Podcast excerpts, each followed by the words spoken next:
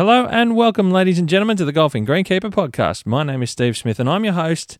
I've got something a bit different for you this time. It's Aussie golf history. It's a history segment into a part of golf in Australia, and it's taken a lot for this one. So I'm really excited to bring it to you. I hope you're going to enjoy it. I'm sure you will along the way.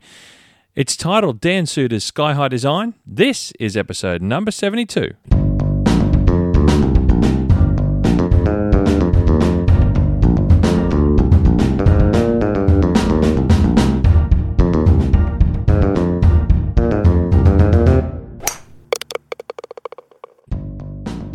This story is centered around a golf course and begins at a time when, when golf was really emerging in Australia, working out if it was boom or bust for this Scottish sport in a newfound land. It's a great story of surprising history. Certainly, it felt that way as well while I was researching into it. It's a, it's a story of endurance, of community, and of family. It involves a host of Australian Open golf champions some of whom became the biggest names in Australian golf, which you're going to find out. Two of Australia's most prolific golf course architects of their time are also involved in this story, and a couple of Sport Australia Hall of Fame inductees. There's a City Lord Mayor and a flower farmer. Yes, a flower farmer. So there's a lot coming. There's a lot coming. The story begins 110 years ago in 1912. A Scotsman by the name of Dan Soutar was living and working in Sydney, New South Wales. And you can learn more about Dan Soutar's story of just who he is in depth back in my episode of the Golfing Greenkeeper podcast, back in episode number 11. So, quite a long while ago. But if you go back through the back catalogue, you will find a story that I've done on Dan Soutar and just to give you more detail of who he is. But he's a key part of this story. Now, specifically, Dan was the golf professional at Manly Golf Club on the north side of Sydney Harbour in an area that we now call the Northern Beaches. Manly Golf Club had only been an 18 hole golf course for four years at that time, opening for play in 1908. Dan was a busy man in golf in Australia at that time. The previous year, in 1911, for example, he travelled to New Zealand to play in a professional exhibition match, and whilst over there, he designed a new 18 hole golf course for the Christchurch Golf Club. He'd also travelled to Mudgee in central western New South Wales to design a new nine hole golf course for that club as well. And if that wasn't enough, on top of being the pro at Manly Golf Club, Dan was instrumental with a number of other prominent golfers to establish the PGA of Australia, for which he served as the national chairman for quite some time. Now, I'm going to narrow down the location of the golf course in this story, and no, it's not Manly Golf Club. Slightly inland from the east coast of Australia, running north south for the majority of the whole Australian mainland, is the mighty Great Dividing Range. To the west of Sydney, upon that range, is the very well known, unique, and world renowned Blue Mountains region. These Blue Mountains are a landscape of tableland mountains that at their highest stand over one kilometre up in the sky, pushing 1300 metres in places. They're made of sandstone layers that, over the eons of time, water from the many rivers has eroded these tablelands to reveal a rugged landscape of sheer cliffs and deep gorges. This landscape was so rugged that it was considered for a time impassable by the early colonial settlers of Australia.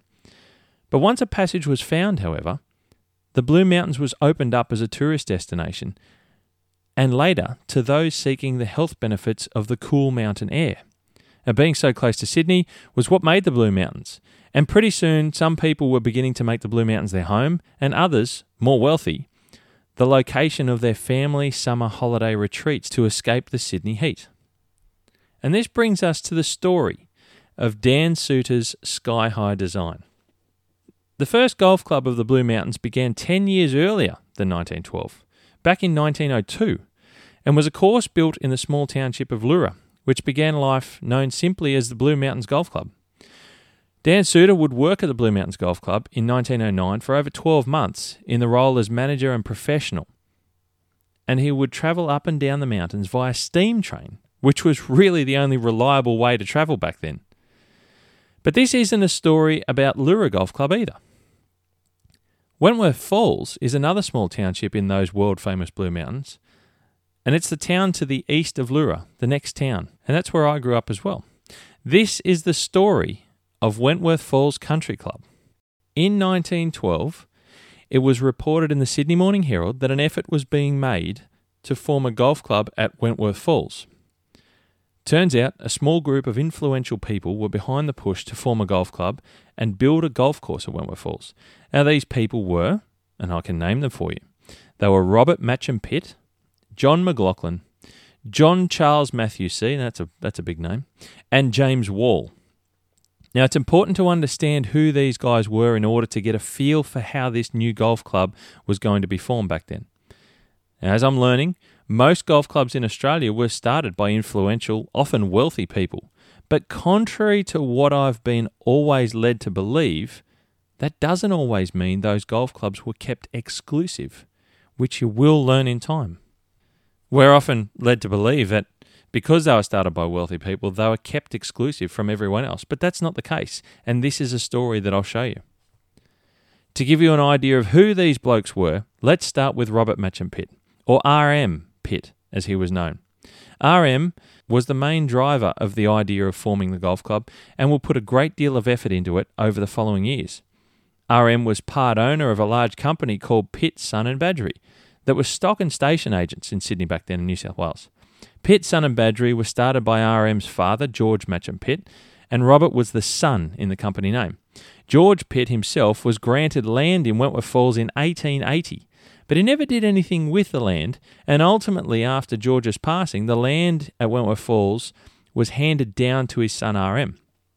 RM was a lover of the Blue Mountains, and it wasn't long before he worked on building a family summer cottage up there named Coorah, after his father's large pastoral property of the same name near Gwydir on the northern tablelands of New South Wales.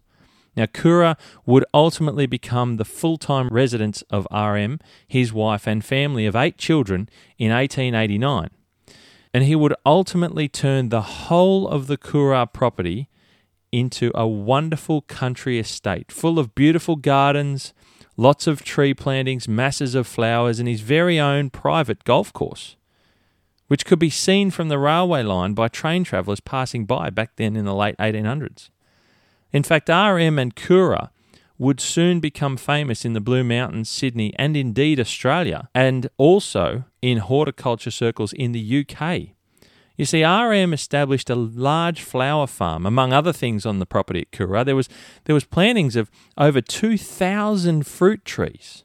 Now he he was really right into this stuff, really right into it. RM was one of the first people to introduce daffodils into Australia. His flower farm was mainly, you guessed it, daffodils. That was the majority of his farm in the end.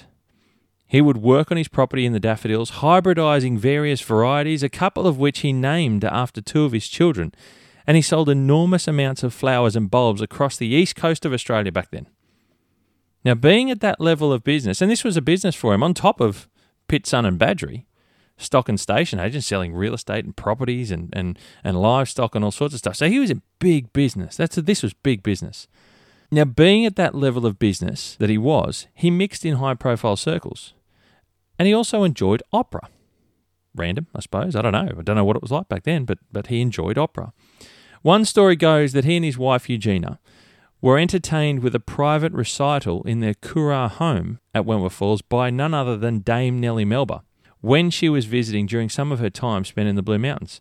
Now, Dame Nellie Melba was a famous Australian opera singer, recognised the world over, and she was clearly such an important part of our cultural history of being Australia in the arts that she is on one side of the current Australian $100 note. I bet you didn't know that little bit of history, little tidbit of information. She was a big name to have singing in your house, as the Pitts did. Now, Melba was such a fan of daffodils and RM and Eugenia were such fans of Melba that RM sent Melba 20,000 daffodil bulbs to her home in Melbourne after a performance she gave in Sydney. He had a few daffodil bulbs to give away, as it was reported that his property of Coorah had stock listed of over half a million bulbs in 1897. So, this gives you an idea of the scale of this farm at Wentworth Falls and also the guy who RM was. Now, at Coorah, RM also built his very own nine hole golf course, like I mentioned earlier. There's also one report that I found in a Sydney newspaper that it became a 14 hole golf course and was at the time soon to become an 18 hole golf course. They were the reports. So that's interesting on his own property. So he was clearly a fan of golf. but it never expanded quite that far to 18 holes that, that I'm aware of, anything that I can find in my research. RM was a true lover of the outdoors, the arts, and, as it would seem, golf. Now, next in the queue of the four men that were the, the people behind Wentworth Falls Golf Club starting, next was John McLaughlin. McLaughlin was a solicitor based in Sydney and lived with his wife at Waverley. They built a holiday house called Torella in Wentworth Falls in 1890 across the road from what would become Wentworth Falls Golf Club. John was a member of the Legislative Assembly of New South Wales. He was honorary treasurer of the Incorporated Law Institute of New South Wales and also in the New South Wales Volunteer Force. Now, being in the New South Wales Volunteer Force, he was entitled by an act passed by the New South Wales Parliament in 1868 to a grant of 50 acres of land, which he chose at Wentworth Falls and subsequently built Torella. I love a good tangent, so here we go again. So try this one, see if you can follow me here. John's wife was Ada, and her maiden name was Moore. Turns out her uncle was Charles Moore, the Lord Mayor of Sydney from 1867 1869, and of whom Moore Park in Sydney is named after. And I'm sure you've heard me talk about Moore Park Golf Club before, the People's Golf Course, as it's called in Sydney. Now, to give you an idea as to the significance of Torella, it is now a historical attraction of Wentworth Falls and is home to the Blue Mountains Historical Society. So, again, we're talking about how big these names were, these families were, and these properties were back in the late 1800s. The other two people I mentioned were John Charles Matthew See, and he was the son of Sir John See, who was a former Premier of New South Wales. Sir John See owned a property on the south side of Wentworth Falls called Yester Grange. Now, that's a popular heritage building for uh, for weddings and major function venue and all that these days at the moment on the uh, on the southern side of Wentworth Falls. It's a beautiful homestead. Yester Grange would ultimately become an extended See family holiday retreat back then, including to his son John Charles Matthew See. and his family after the passing of Sir John See. in 1907. So Sir John See. passed away before Wentworth Falls was started, but but his son was up there at Yester Grange regularly, and he was part of this push to start Wentworth Falls Golf Club. And there was also James Wall, who I mentioned was the last name. Now, he happened to be the president of the Blue Mountain Shire Council in 1912. So, if you're going to start a golf course, you're going to need the council on your side as well. So, why not have the president? being one of the people pushing this.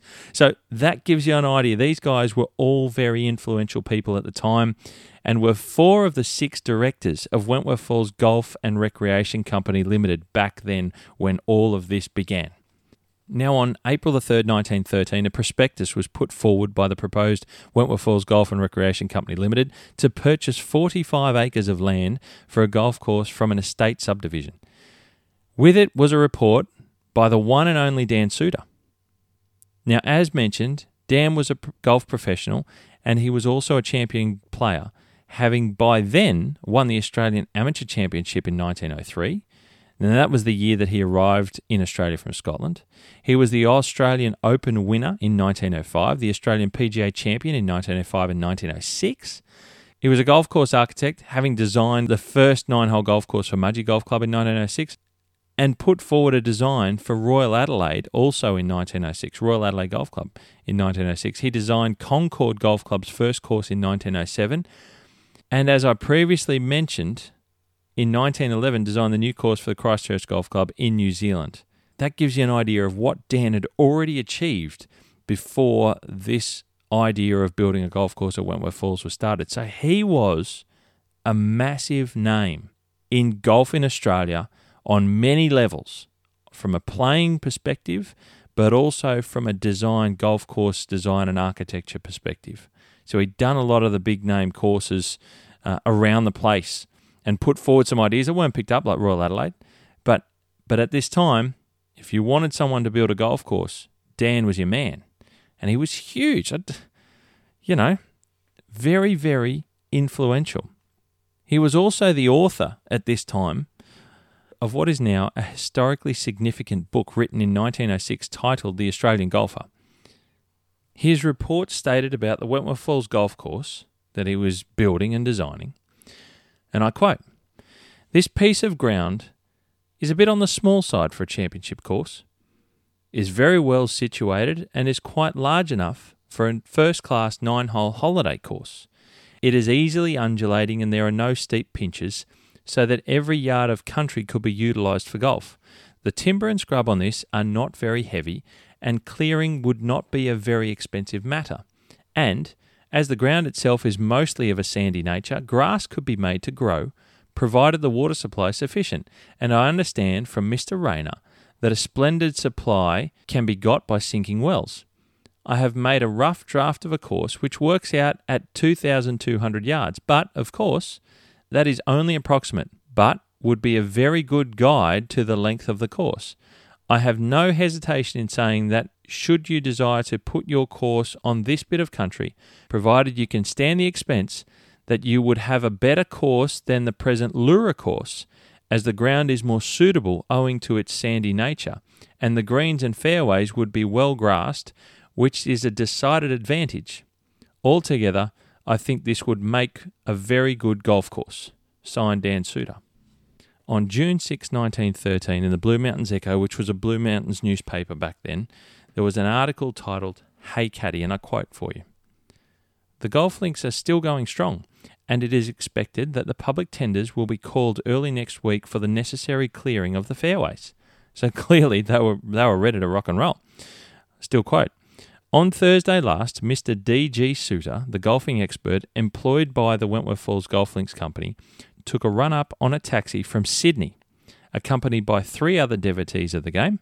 On arrival, they announced inter alia, which means, like, among other things, they announced inter alia that on reaching the bridge that spans the South Creek at St Mary, so this is in western, so Sydney's western suburbs, they found, roughly speaking, about two feet of floodwater of a pea soup colour flowing over the deck of the bridge. Believing in the maxim that he who hesitates is lost, the quartet rushed the taxi at the crossing as if all the demons from Sheol were pursuing them. Halfway across, the water found the sparking arrangement, and, as a result, the spark decided to strike. The car immediately followed suit. After five minutes had elapsed, anyone with a camera would have obtained good material for a pictorial postcard and would have seen Soutar minus boots, shoes, and unmentionables, together with his other shipwrecked companions, pushing the car through the flood waters to the other side. How isn't that a ripper story? Back then, I mean, motor cars were, you know, I suppose they were a bit of a luxury, I, I think, I imagine, in the early 1900s.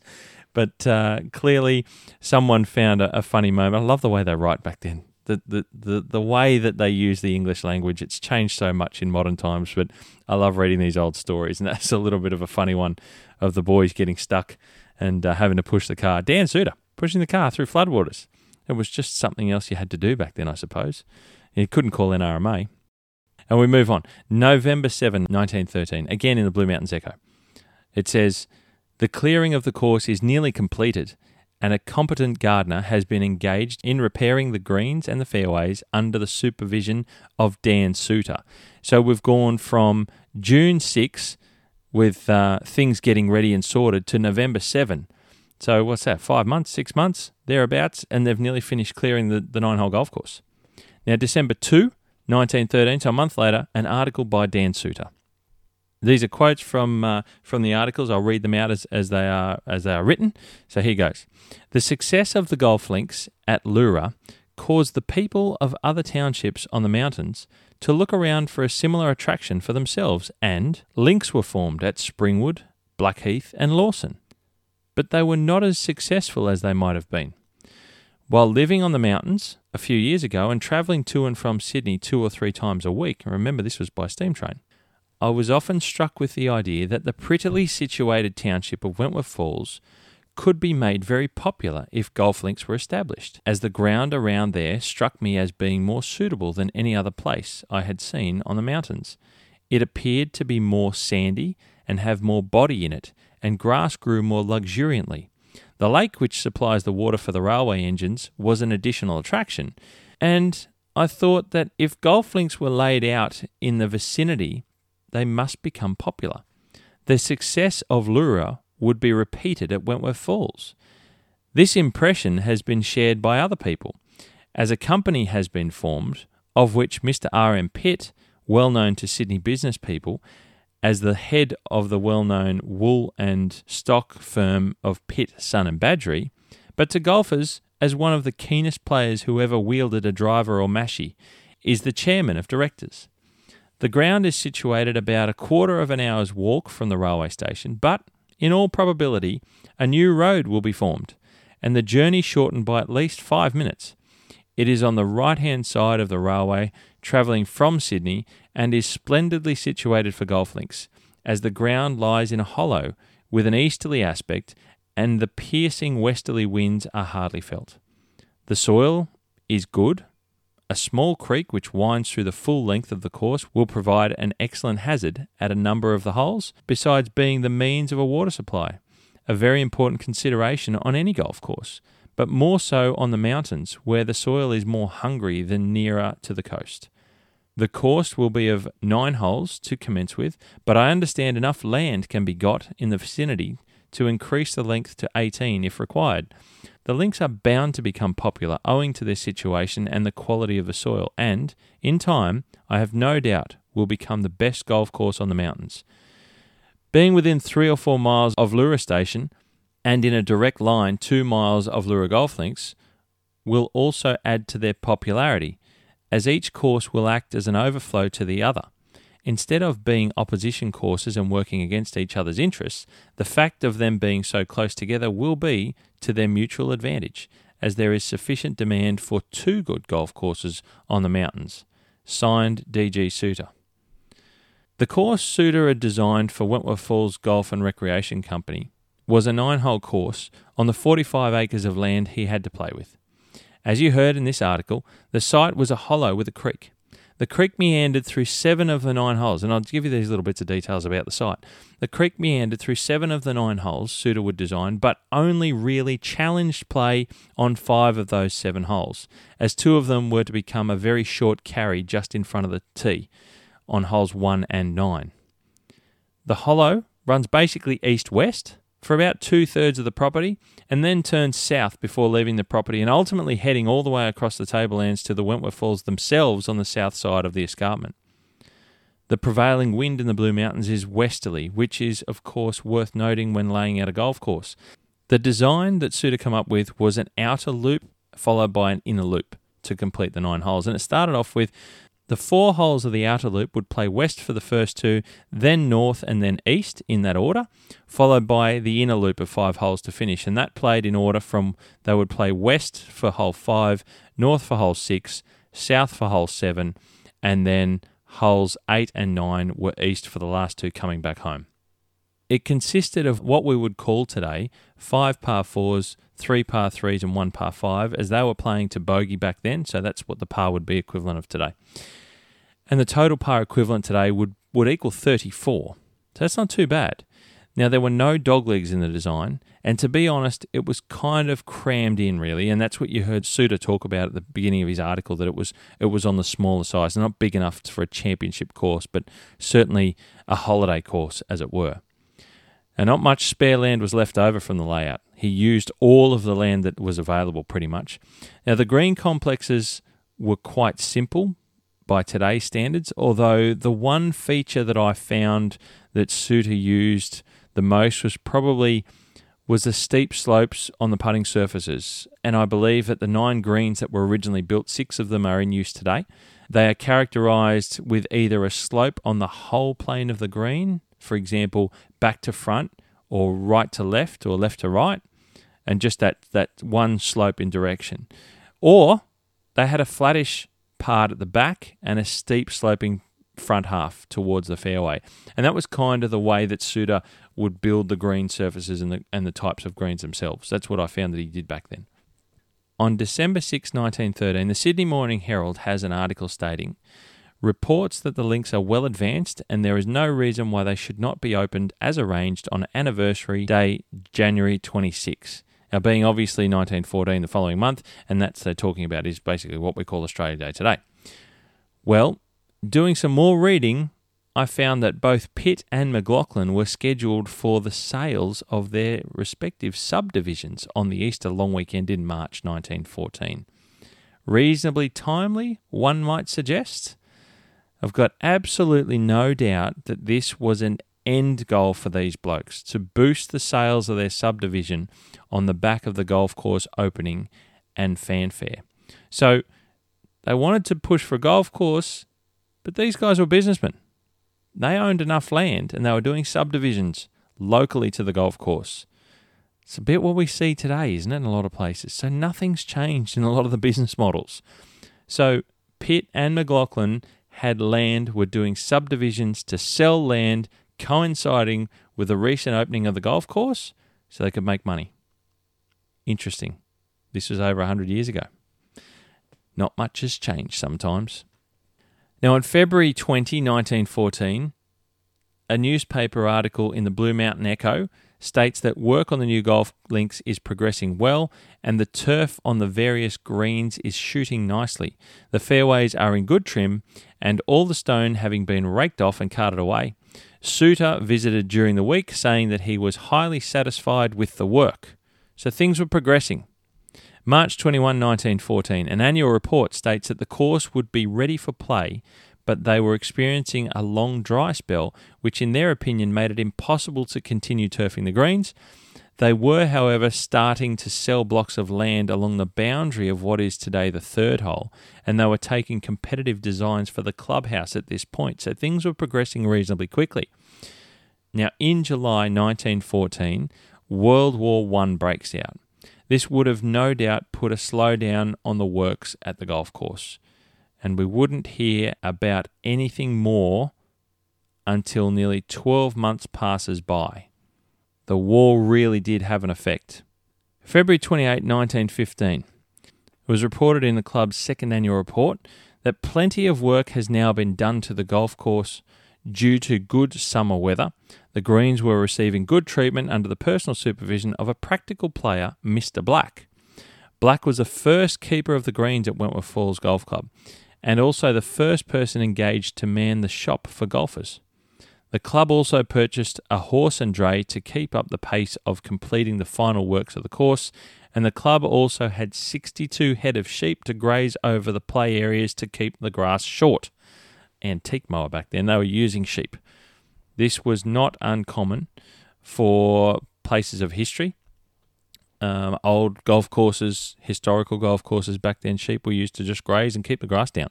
That was what they did. Now, Easter long weekend in 1915 was a big deal for Wentworth Falls Golf Club. The foundation stone was being laid as the clubhouse construction had commenced and the golf course was finally opened.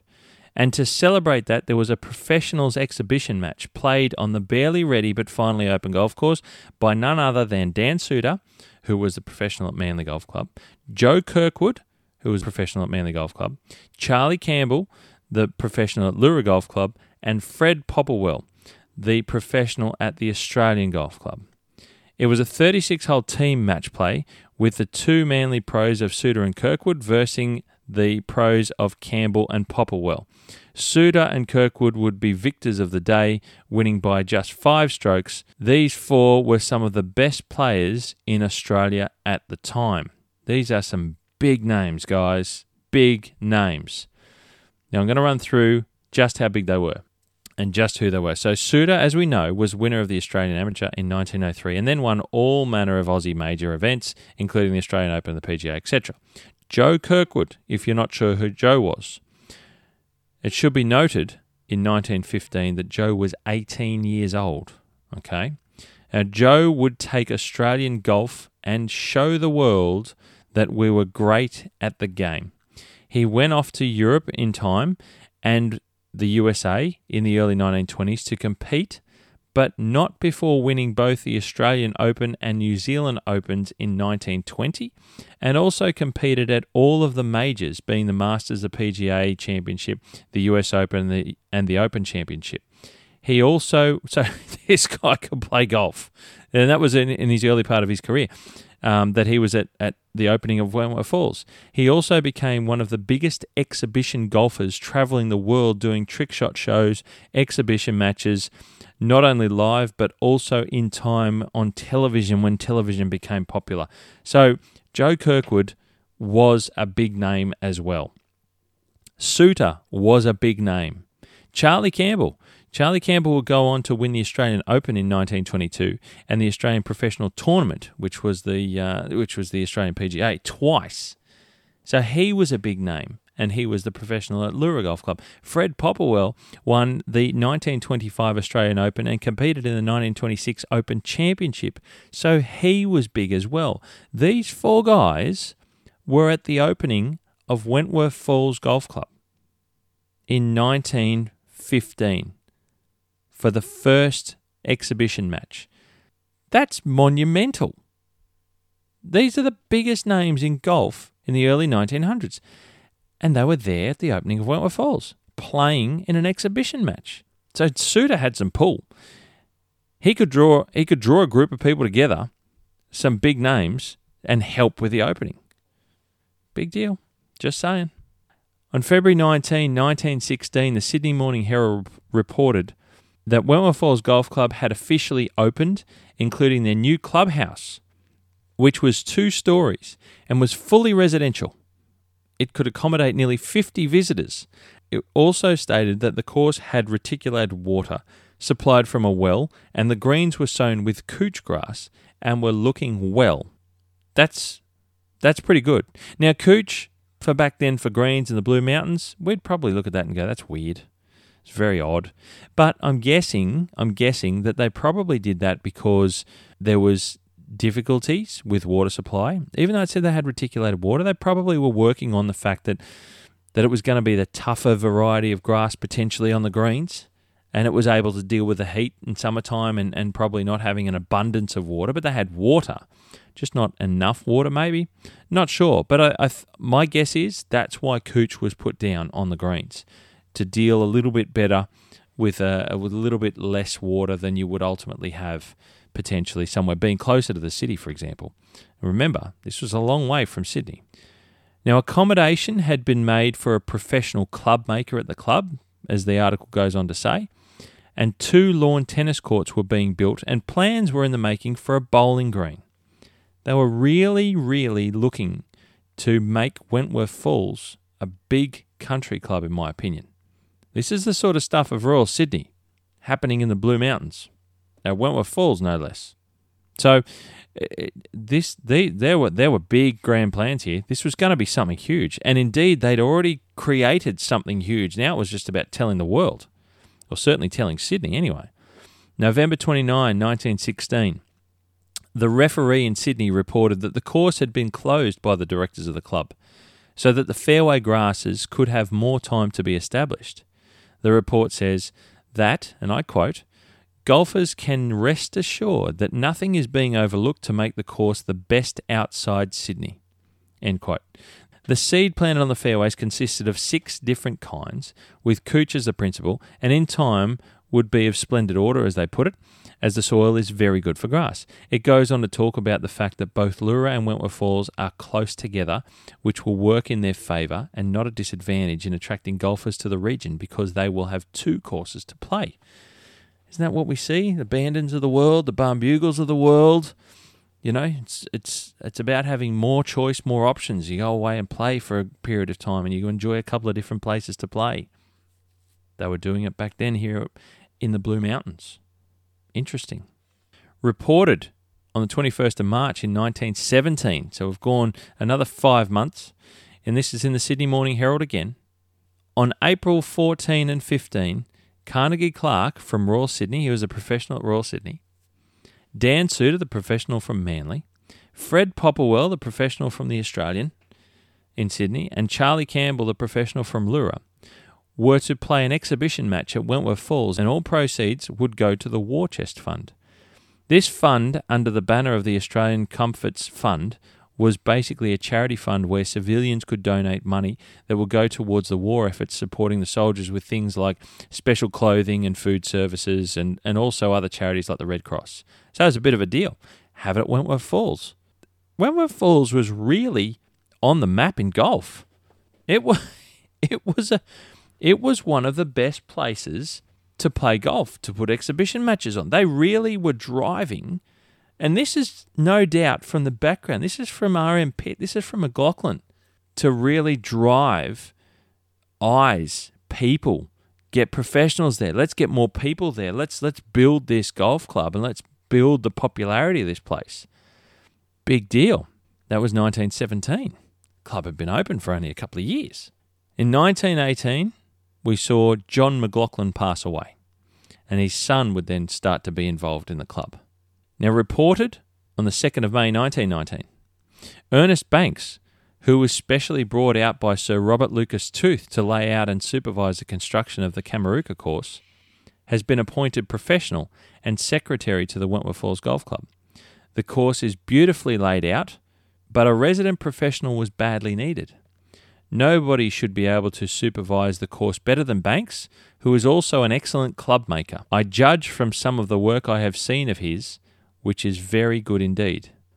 Reported on the 2nd of January 1920, Ernest Banks, who has had a very large experience in the best methods of course architecture and greenkeeping, has been attached to the club for some time, during which he has made very marked improvements. The second green has been built up, which it badly needed. So there's a little bit of architectural stuff happening, a little bit of influence happening in Wentworth Falls from the resident professional and Banks. You can go back to episode 20 in the back catalogue of the Golf and Greenkeeper podcast to find out. I did an Aussie golf history segment on Ernest Banks, so you can hear about his story. But he was being involved and doing some work architecturally for the golf course. Wanted to do a little bit of improvements. Now, Easter 1920. Another exhibition match was held at Wentworth Falls Golf Club, but this time it was between Tom Howard and Ernest Banks and Eric Apperly and Charlie Campbell. Now, Howard and Apperly were considered at the time the leading amateurs of New South Wales. They would both go on to become two great golfers in Australian history, and also both would do design work on golf courses as well. Apperly, certainly much more famous than Howard in this regard. Tom Howard, that is. So, we're having these events, multiple events of some of the biggest names in Australian golf at Wentworth Falls. How bizarre. How intriguing. How interesting. I, I still can't believe it. The more I dig up this stuff, the more I was researching it, the more the bigger the names were that came out. May 1920, a professional competition was held at Wentworth Falls Golf Club, which was battled out between a stack of the best pros in the state and indeed the country. Ernest Banks and Charlie Campbell, of course, Dan Soutar, all of the Clark brothers, Carnegie, Walter, and Reg, Fred Popplewell, Arthur East of Concord. I mean, the names, the list just goes on. You go back into the history of Australian golf in, in the Australian Opens and the PGAs, you're going to see all of these names. Here they are playing at Wentworth Falls. This is insane. The event that day in 1920 was won by Charlie Campbell, and the runner up was Dan Soutar. Now, following the event was a long drive competition. Oh, God forbid, long drive. Don't talk about long drive comps and Bryson. Bryson DeChambeau. We, we all can't can't stand talking about that, can we? Too much to take on. Well, they did it back then. This is 1920. It's 102 years ago. 102 years ago, a long drive comp was held after the event, and it was won by Ernest Banks, the Pommy. The Pommy won it over over over the resident Aussies and the Scots that had come here as well. So there was probably a little bit of bragging rights around that one. So a little bit of fun had uh, at Wentworth Falls I, I just digging all this up, I cannot begin to tell you how blown away by the names of these people that are up in the Blue Mountains playing and competing, whether it be exhibition matches, competitions, professional comps, whatever, they're at Wentworth Falls Golf Club.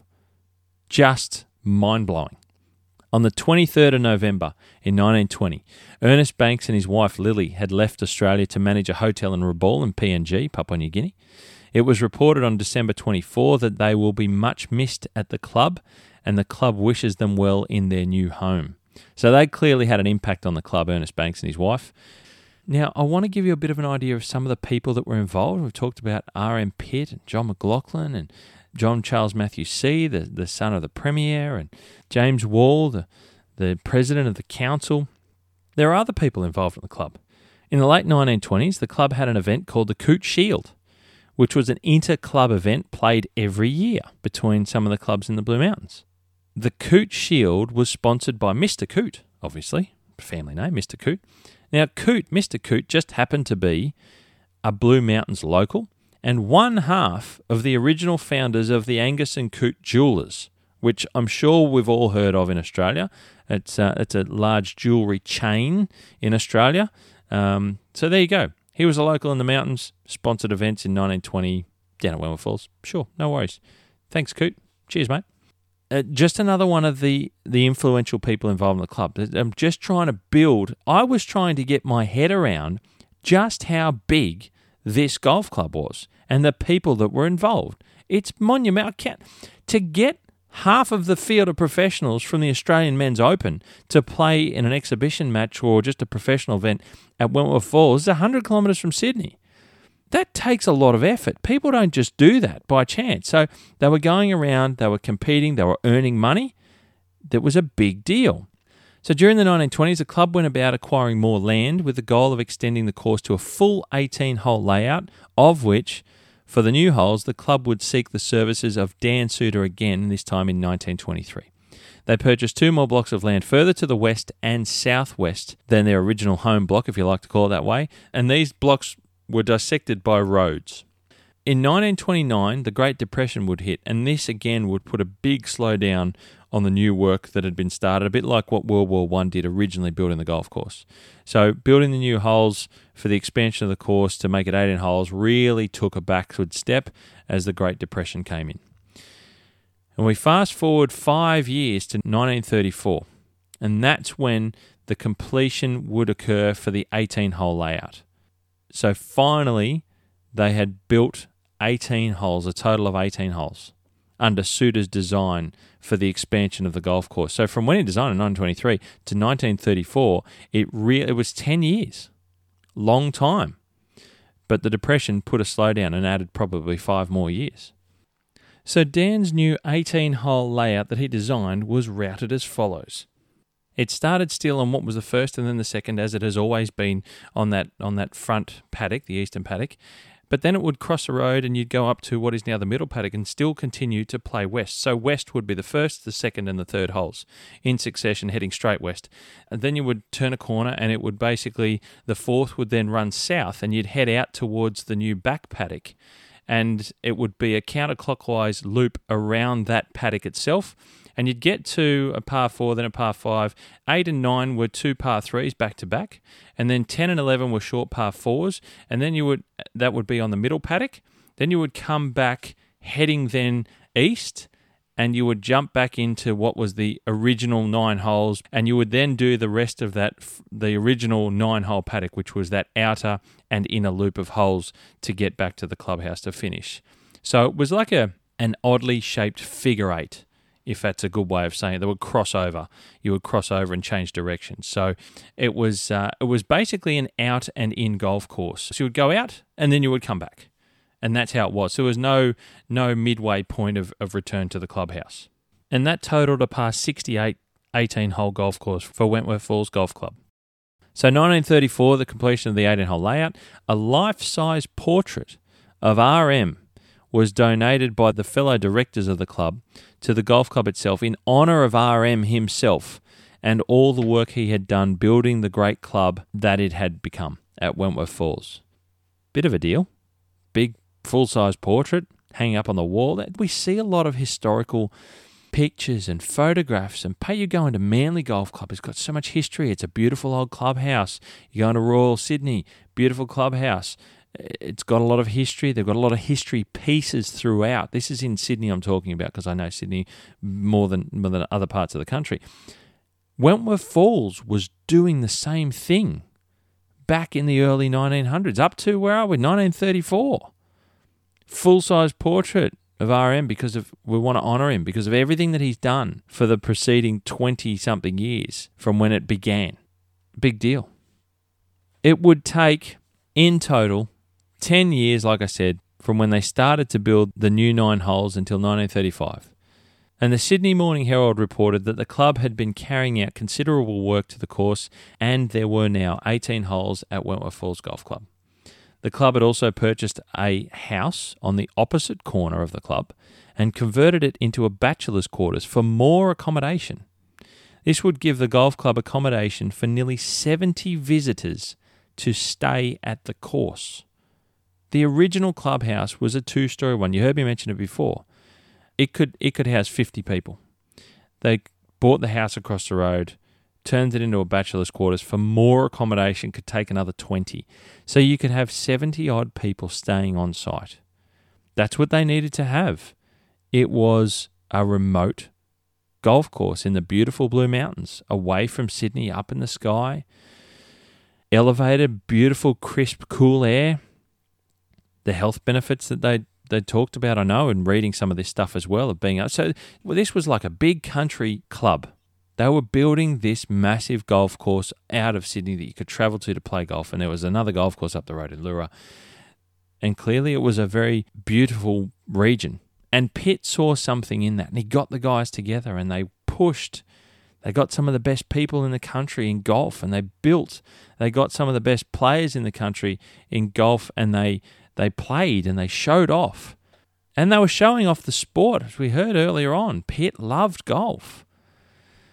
Now, RM Pitt would not get to see the final part of Wentworth Falls Golf Club, being that the opening of the full 18 hole golf course, because on September 30, 1935, at the age of 86, RM passed away only days after falling ill. They'd finished building the 18 holes, but they weren't open for play yet. So the Sydney Morning Herald reported that it was finished and it was built. But they hadn't officially grown it all in yet and had it open Uh, it was only the year before that the club donated this life-size portrait of of him to the club in honor of what he'd done. But he didn't quite make it. Passed away before it was officially opened. It wasn't until 1936 when it was announced that Wentworth Falls Golf Club had a full 18-hole golf course open for play.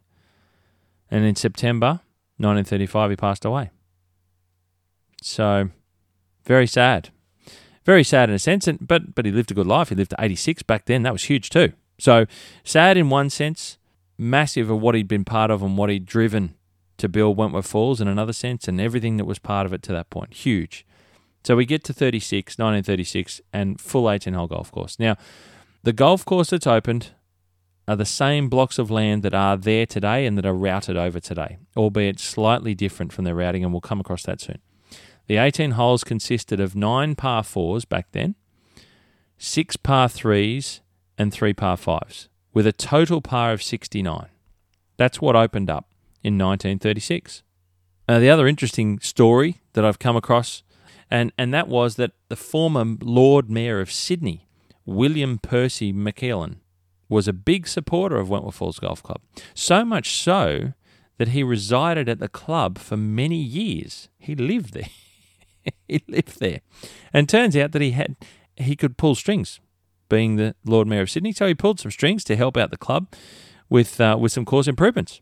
The original first hole, which is now the eighth, was a little bit rough and needed a little bit of attention. So he decided to arrange for a load of rubbish from Moore Park Tip to be sent to Wentworth Falls Golf Course as top dressing for the fairways.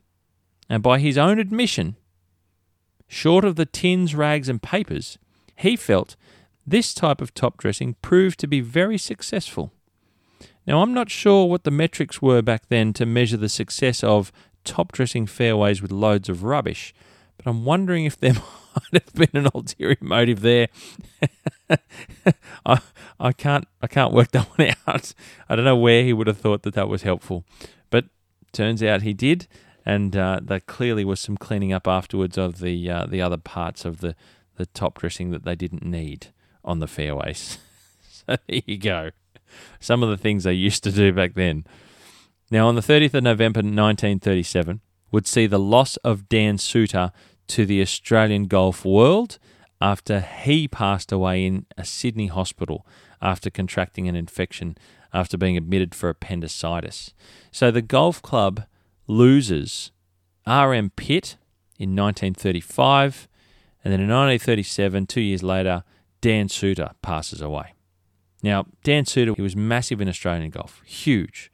And RM Pitt was massive in Wentworth Falls Golf and Blue Mountains Golf. In two years, Wentworth Falls has lost these two key people that were part of their history, creating something special. Interesting times ahead, no doubt, but two key figures gone.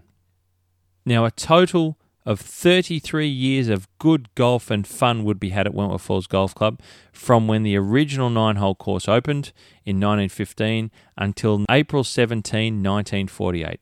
Now, why is that date significant? Well, on April 17, 1948, there was a large fire in the clubhouse, and the building was completely engulfed in flames. The massive two story clubhouse that was at Wentworth Falls. Now, as reported in the Canberra Times, and if it reached Canberra, clearly it was big news. And the, heading for the article was Golf Clubhouse Gutted by Fire.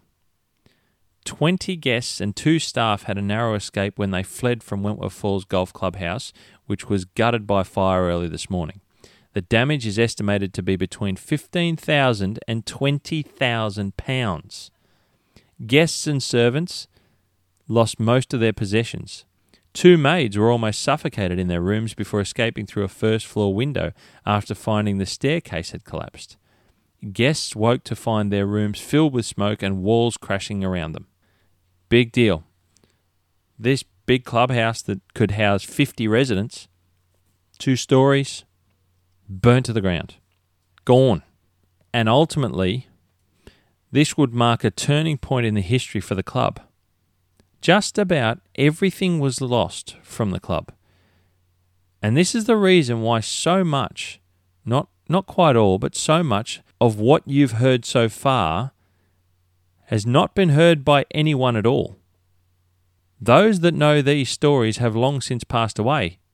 So, a lot of the stories, a lot of what I've dug up there in the names, the events, the golf events, aren't in the history book of Wentworth Falls. So, a lot of what you've heard then no one's heard before. You can't find any history. There's no old trophies of Wentworth Falls from back in the 30s. I can't imagine some of this. That would have been really cool to see. Everything was gone in this fire. So, up at the golf club now, there's none of that stuff. It doesn't exist. It literally wiped its history. Everything was lost. Records, the whole lot, gone. Quite literally wiped from history. I had to do a lot of digging to find a lot of that information out. And as you know, it's taken me 18 months to put all this together. And one of the other things, sadly, that was lost in the fire was that portrait of R.M. Pitt that was donated to the club, that hung proudly in the club to remember all that he'd done for the golf club. It was gone too. That's why there's no real talk about R.M. Pitt. Robert Matcham Pitt, as, as his full name was in Wentworth Falls, they got no idea who he was. Yeah, you read this, the history book of Wentworth Falls, the centenary history book. There's a few mentions about him, a couple of photos and things, but not to the extent that we understand. I did a lot of research into him as well to just realize how much of a golfer he was. He had his own golf course at Coorah. But that fire wiped Wentworth Falls Golf Club's history from Australia, and indeed from golf in Australia. And it was a turning point fifteen to twenty thousand pounds was the estimated cost of the damage. No more RM Pitt, no more Dan Soutar, no more John McLaughlin, John Charles Matthew See. You know, all these guys, James Wall, they were they were long gone, passed away. No one to put the passion and money into it or energy again. So what happened? Well, this forced an extremely difficult time onto the club in the preceding years, as they were poorly insured. So there's no one with connections, wealth, whatever you want to call it, involved in the club at the level that there was when it began. And they weren't insured very well at all, which is often you hear about back in the the uh, the early 1900s, even into the mid 1900s. A lot of people weren't insured appropriately. Once it was gone, it was gone and it nearly brought the golf club to its knees financially as a club as a whole. They had no clubhouse and had effectively lost everything. Everything except the bachelor's quarters across the road that I mentioned there before. And that was to become a temporary clubhouse for the golf club, untouched across the road. Now, temporary ended up being for the next 30 years.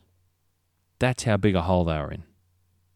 So far in the club's 30 odd year history to, 1940, to the 1948 fire, you can see that so much of its patronage was from people travelling up and staying at the club to play golf. I mean, there was enough locals that were members and were playing golf at the club, but a very high number were visitors to the club from Sydney. It was a destination, and with a few courses to travel away to in a place like the Blue Mountains, and with the influential connections of the club members, it became a great golf destination.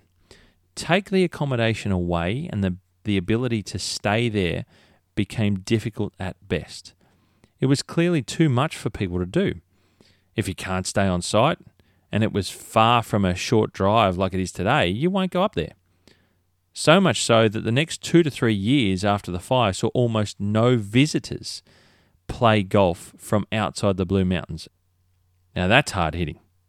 1950, two years on from the fire, a Mr. Ron Elliott takes on the role as the fifth club professional since opening. And I got this from the club's history book. And a point of note was that Ron was a keen gardener. In what I can only describe now as a lasting tribute to the late Mr. R.M. Pitt, the founding father of Wentworth Falls Golf Club. And, and don't forget, everything's been lost in that club fire. But this happened. Ron planted some daffodil bulbs adjacent to the creek of the old 17th hole. Those daffodil bulbs are still blossoming in spring today. And that hole is now the seventh hole near the creek that dissects the fairway at about 130 metres from the green. I was trying to find this information out, and now I have. This took some research. Those daffodil bulbs that the professional at the time, Ron Elliott, planted were taken from the Blue Mountains Grammar School. And by chance, those daffodils from the grammar school are the remaining bulbs from R.M. Pitt's daffodil farm that he had at his old Coorah property. Now, Coorah property was sold in time after RM passed away and kids didn't want it, passed on, and eventually the private school bought it, turned it into the Blue Mountains Grammar School. So Ron gets the bulbs from the school, which are the remaining daffodils from RM's farm, and plants them near the creek, and they're still blossoming there today. A lasting and fitting tribute to RM Pitt, which is still in the ground there, coming out every spring. No one knows that at all, but they do now. No one knows that those daffodil bulbs that pop up every spring by the Seventh Creek of Wentworth Falls are those very bulbs from Pitt's farm, his flower farm that he grew. They might have lost the portrait in the clubhouse fire, but every spring when the daffodils pop up down on the seventh by the creek, I suppose that's a little bit of R.M. Pitt sticking his head up and saying, I'm still here, guys. I'm still part of this property. I think that's an incredible lasting tribute. It's only by accident, too, by the way. It took me a while to work all that out. And as far as I'm concerned, for the club's history, those bulbs should be sacred because that's the, that's all that's left as a throwback to RM, who so long ago started that golf club, put so much into it. And it's only that I know about these bulbs because I used to whippersnip along that area where they where they're planted. We used to see the bulbs pop up all the time, every spring or late winter. They'll pop up every year. We'd go down there and whippersnip around them, whippersnip through them when they were finished flowering, just to keep the grass short. But every year, now I know the story of the bulbs, and it's a lasting tribute to RM. And it's fitting as well, if I'm going to say so, that they're on the ground. They're part of the golf course. They're not a picture up in the clubhouse. So that's great, and it's sad that they lost that one in the fire. But it's it's part of the golf course, the ever changing seasons of the Blue Mountains. Those daffodils will pop up and finish uh, their spent flowers and disappear as the cycles throughout the year. And now that the club knows this, people will have heard this from the club. They know that those bulbs are RMs. And I think that's a fitting tribute to RM. And I'm glad I found that bit out too, by the way. 1951 saw the club's name voted to be changed to Wentworth Falls Country Club, because previously you heard me say it was Wentworth Falls Golf Club. Now, by the mid 1960s, the things were changing now. The world was, ch- uh, was changing. Australia had changed, but things were changing.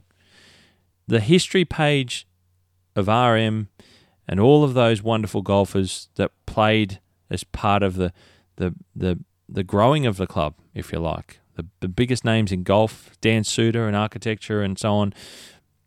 That page has been turned. Now this is a very different Wentworth Falls. we move into the 60s. So once that fire happened, turn the page. We move to the 60s now. By the mid 1960s, the club had started to do some minor changes to the golf course. I'm going to go through some of these little things along the way about the course because this is very much about the golf course. And, and I know that it's hard to get this across as a listener about how the changes of the golf course went if you've never been there, but it's like reading a book. I'm going to hope that I can paint a picture well enough for you. By the mid 60s, the club had started to do some minor changes to the course. The 10th and 11th holes would go from being two short par fours, they were only 245 yards and 241 yards, respectively. So they were short par fours. It's about, that's only in today's numbers, it's only about 220 metres, right? So they would change to two long par threes and they move the tees a little bit forward. Now, this gave the golf course a total of eight par threes, four of which were in succession, being 8, 9, 10, and 11. And that would obviously bring the par down from 68 to 66. Interesting play by the golf club. Clearly, technology was starting to make an impact into how the course was played, and I somehow doubt that a par 66 would have been considered challenging enough back then. So, balls were going further, clubs were hitting them further. The par fours were not really, they were par three and a halves, I suppose. And, and with some clever architecture, they probably could have been good short par fours, but they didn't. Instead, the club, from all accounts and everything that I've looked into, this is a change they made themselves. Didn't get any architects in. They dropped the holes to par threes, dropped the par from 68 to 66. Now, also, New courses were popping up all over the place in and around Sydney, and now the mountains seem slightly less inviting as a holiday destination like they once were 40 years earlier, and were catering more and more for the local residents that permanently lived up there than for travelling golfers. It was a bit of a different time, different clientele for the club, dealing more with members, rather than travelling visitors, people who played the Royal Sydneys of the world, the New South Wales golf clubs of the world, the Manlys of the world. You know, these are all connected back then in the early 1900s when Wentworth Falls was built by the pros that were coming up and playing. Exhibition matches, people coming up to see them. Let's go and play Wentworth Falls. I just watched an event the other day with Popplewell, Kirkwood, Soutar, and, you know, Campbell and and Apperly and Howard and Jesus bloody hell, talk, talk about the names. Let's go and play Wentworth Falls. All that's been gone and forgotten technology's changed the way they're playing golf by the 60s. So change the course to suit. But I don't know that they did it for the better because it looked like they were just not really getting the right people involved in the club again. I don't hear about any new, any names here from architecture circles to deal with the club, changing nature of golf. They did it on their own, to their detriment, in my opinion, at the time. 1966, saw the implementation of an irrigation system and construction of a dam for water storage. Now, this dam is the one that's on the 10th hole today, and it took 12 months for the irrigation system to be completed and commissioned back in the mid 60s. So, here was a step forward now. We're going towards conditioning. For better or worse, it's part of the expectation of golf courses. So, the club had taken this step. 1966 was also a year where a young seven year old girl by the name of Edwina Kennedy would join the golf club as a junior. Now, Edwina Kennedy would go on to become one of Australia's best female amateur golfers throughout her golfing career. And it all began with her visiting and staying with her grandmother, who lived on what is now the third hole, all those years ago, back in 1966. Now, a bit of Edwina's golfing prowess to run through with you. In 1973, at the ripe old age of 14, Edwina won the Wentworth Falls Country Club Mixed Foursomes Championships. 14 years old, won a club championships. I don't care who you are. That is impressive. But it was a club event. Big wow in itself, really, though. Two years later, in 1975, Edwina would win her first national title the Australian foursomes.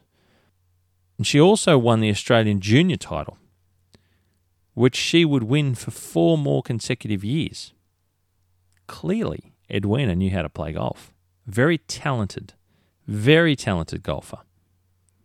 In 1978, Edwina became the first and is still the only Australian to win the British Women's Amateur Championships, which was played at Notts Golf Club in England. And in the same year, was a member of the first Australian team to win the Women's World Amateur Team Championship. I didn't know anything about this stuff. She was one of the best we've ever had. and she was she started her golfing career at Wentworth Falls Country Club. I'm reading this and I'm just like, this is another level of amazement for me, right? That's why I wanted to talk about this. Every time I turned a corner, there was something impressive about the history of Wentworth Falls and the people that had come through it, the people that were there, the people that were involved. Now we're in the mid 60s, Edwina comes along. She becomes one of our best ever female golfers. So 1978 was a massive year. Edwina would go on to win many other titles, some of which include, and I'll just rack through them because there's so many. Can't go through them all, but I'll rack through a number of them. New South Wales Amateur Championship, the Australian Amateur Championship, New Zealand Amateur Championship. These are the ones that she, she won. The Canadian Amateur Championship. There's a host of others. And she's just kicking ass. In 1985, Edwina was awarded the Medal of the Order of Australia. Massive honours. Massive honours. That's the OAM. If you ever hear OAM, it's for it's a Medal of the Order of Australia. An incredibly high honour for, for our country. And that's for, for what she'd done in sport. And in 1993, she was inducted into the Sport Australia Hall of Fame where she stands alongside some of our greatest ever golfers, such as Jan Stephenson, Kel Nagle, Peter Thomson, Jim Ferrier, and Greg Norman, to name just a few. And she began her career at Wentworth Falls at the age of seven. Now, that's a hell of a career, if you ask me. Had no idea. Product of Wentworth Falls? There you go. Just another piece in the history of the golf club. These are these these names are mind blowing. I just I couldn't get enough. I'm you can imagine me researching all of this. So this is some of this stuff is in the history centenary book of Wentworth Falls, and I'm reading it. And I'm going, Edwina Kennedy, holy shit! Look at what she's done. But we don't talk about it so much anymore. And I get that it's history; it's not for everyone. But on top of the early history of Wentworth Falls, which not many people, not even in the club, even know about, and like I said to you, most of what I found, no one even knows. It's long since been lost. So we can, so that's Edwina. That's who Edwina is. She was a product of Wentworth Falls. Unreal. Now, the late 1960s saw a few more minor changes to the golf course itself. There was another dam added to the water supply of the golf course, and this was done by damming the creek, the original creek that we talked about, that I mentioned earlier on, that Dan Soutar talked about. They dammed that and uh, that's now part of you know the front paddock of the golf course. They dammed that between holes 13, 14, and 15 back then, as they were, which today are holes 3, 4, and 5. Now, the dam space chewed out into the location of the then 14th green, which ended up having to be moved to the south. Create, and that created a slight dogleg in the par 4 instead of the straight par 4 that it used to be. And that's how Soutar designed. As I mentioned, he designed the the golf course with no no dog legs. There was no loss of space. He really did cram everything in to that front paddock, um, which was the nine hole golf course as it was back then. The seventeenth hole was also lengthened by moving the green further back to the east, halfway up the hill. So it was just a slightly longer par four, and this to me wasn't a good move, as it completely removed the creek out of the challenge of the hole that used to lay right up in front of the green. So the old 17th, as it were back then, was a short-ish par four, but it had a creek. This this creek that was the feature of the golf course, and, had, that creek ran right across in front of the green. So you could hit a ball as about 200 yards, and then you would have a shot of maybe 80 yards. Not even but you had a creek right in front of the green. So you really had to be on. And it was a great little penultimate hole, effectively, for, for the golf course back then. And and it had no bunkers, no, but that was that was what it had. It, it didn't need anything else. It had this wonderful little hazard, hazard right up against the green. Fantastic. And in all their wisdom in the late 60s, they decided to move the green further away from that and just take the whole creek right out of play. Didn't have anything to do with anything from that point on. And indeed, it st- still doesn't really today, which is a shame because the original short par four was an, an absolute ripper of a golf hole. So they'd taken it out, they moved the green, it, it removed the, the challenge from the hole made the hole longer. And this is this is the funny part about this period of technology that I'm finding. They made the short par fours long par threes, and they made this short par four a long, slightly longer par four. Made it into a non-event. It was a much bigger challenge as a shorter hole. See if you can get your head around that, people, because most people will tell you the contrary to that, except for the good commentators. Now, like I said, I didn't think this was a good a good change. Clearly, this was probably just a meterage grab for the club and the golf course, as the course was quite short. So I'm guessing that that was what they were grabbing at back then because it was easy to do. And and um, you know, let's get some meters as we can. Ill advised, like I said, ill advised. We moved to the early 1970s, which saw another young member of the club, a future sports star, but not in golf. You all probably know him as one of the best rugby union players to ever play for Australia. He was a former Australian Wallabies captain, and I'm talking about Nick Farr Jones, who used to frequent the golf course. Now, I managed to get in touch with Nick, who was very generous with his time on the phone with me when I was researching for this podcast, and I thank Nick for his time. Nick used to visit Wentworth Falls with his family, as his grandparents' house was only a few doors up the road from the clubhouse. Nick and his brothers would often kick the footy around with a few other junior golfers at the time at the club. I believe it was near the car park area of the of the old clubhouse is where they used to sort of kick the footy around and play a bit of footy.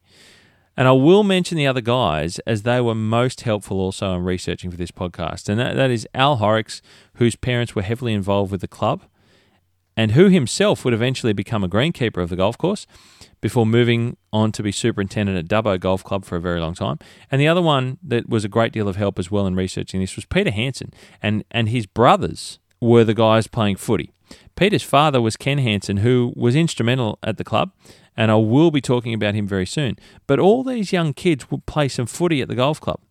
And it sounds like it was a bit of a, a bit of the place to be which I'm not sure you would hear about these types of things these days at all at any golf club, I might add. Nick used to play quite a bit of golf at the club, and he told me of his very fond memories playing the golf course when he and his family would visit. Nick said he still has a soft spot for the township of Wentworth Falls and, of course, for the golf course itself.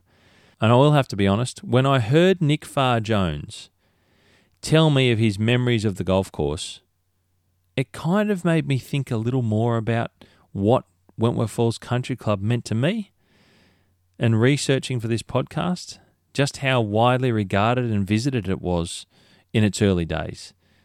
And like I said, you, you know, you hear Nick Farr Jones growing up playing at Wentworth Falls. I mean, obviously, no one probably knew back then that he was going to become one of the greatest players to ever pull on the golden jersey for, for the Australian Rugby Union team for the Wallabies. But it was really, really nice for Nick to give me his time on the phone and just to tell me about his memories of of playing golf up there. Um, he used to really enjoy the golf course. So I had to add that one in because it's just it's another person that's been involved with the club throughout its history, and I think that's important. Shows you what the club was. Uh, just unreal.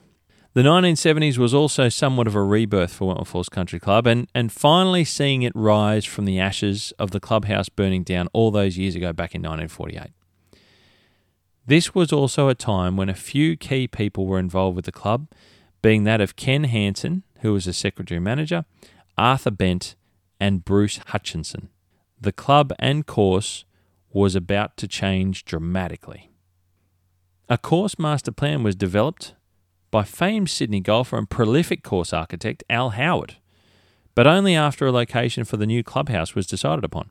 Now, Al Howard was the son of Tom Howard. You heard me mention Tom before. Design wise, Al has probably worked on more golf courses in Australia than any other architect, from what I can gather. I've been doing a bit of reading, and I just he's not he's he's just done so many. Certainly, a list of New South Wales courses that he's completed design work on more than anyone I've ever seen before. It, it's just phenomenal. And these aren't from brand new builds from scratch. These are, you know, adjusting the golf courses, redesigning golf courses, redesigning golf holes. You know, lots of lots of little works, also some big works around, because um, he redesigned a lot of this course here at Wentworth Falls. But he has done so much work; it's insane. And, and during this period in the seventies and eighties, Al Howard was one of the biggest names in uh, an Australian golf course architecture. Just done so much work, so much work. Wentworth Falls Country Club was looking into the future with a consideration of building a new clubhouse finally. They finally, it only taken 30 odd years. But where to build it? Well, a new location which would ultimately require the golf course routing to be changed and holes modified. Ken Hansen was instrumental in finding the appropriate location for the new clubhouse, as he and captain at the time, Bruce Hutchinson, talked about changing the course routing to try and get a two loops of nine layout. And they were talking about this during a round of golf, the story goes from Ken. And I thank Peter Hansen for this story as well and, and the information that comes from this. Now, Ken recalls talking with Bruce, and I read this letter. Ken recalls talking with Bruce that he had a solution based on the clubhouse being on top of the hill, which is its present location, to the point where the story goes that the two men were up on the hill, roughly where they thought the clubhouse should be, and Ken climbed up a tree to get a view and see just what it would be like from an elevated clubhouse. And he was right. And the location was adopted by the golf club's members after they put it to a vote, where, where he climbed up a tree. In the end, it was a loop of 10 holes and 8 holes. Part of the process would require the sale of the land that the original clubhouse was built upon, that was now the car park, and the sale of the existing clubhouse itself once the move into the new clubhouse was completed. This was a big new page to turn. And in a kind of a roundabout way, it was it was almost as big as starting the golf club off itself. They were rebirthing the place, ushering it into a new era. 1974 saw the new clubhouse construction begin, and it was opened in 1976 by the president Arthur Bent.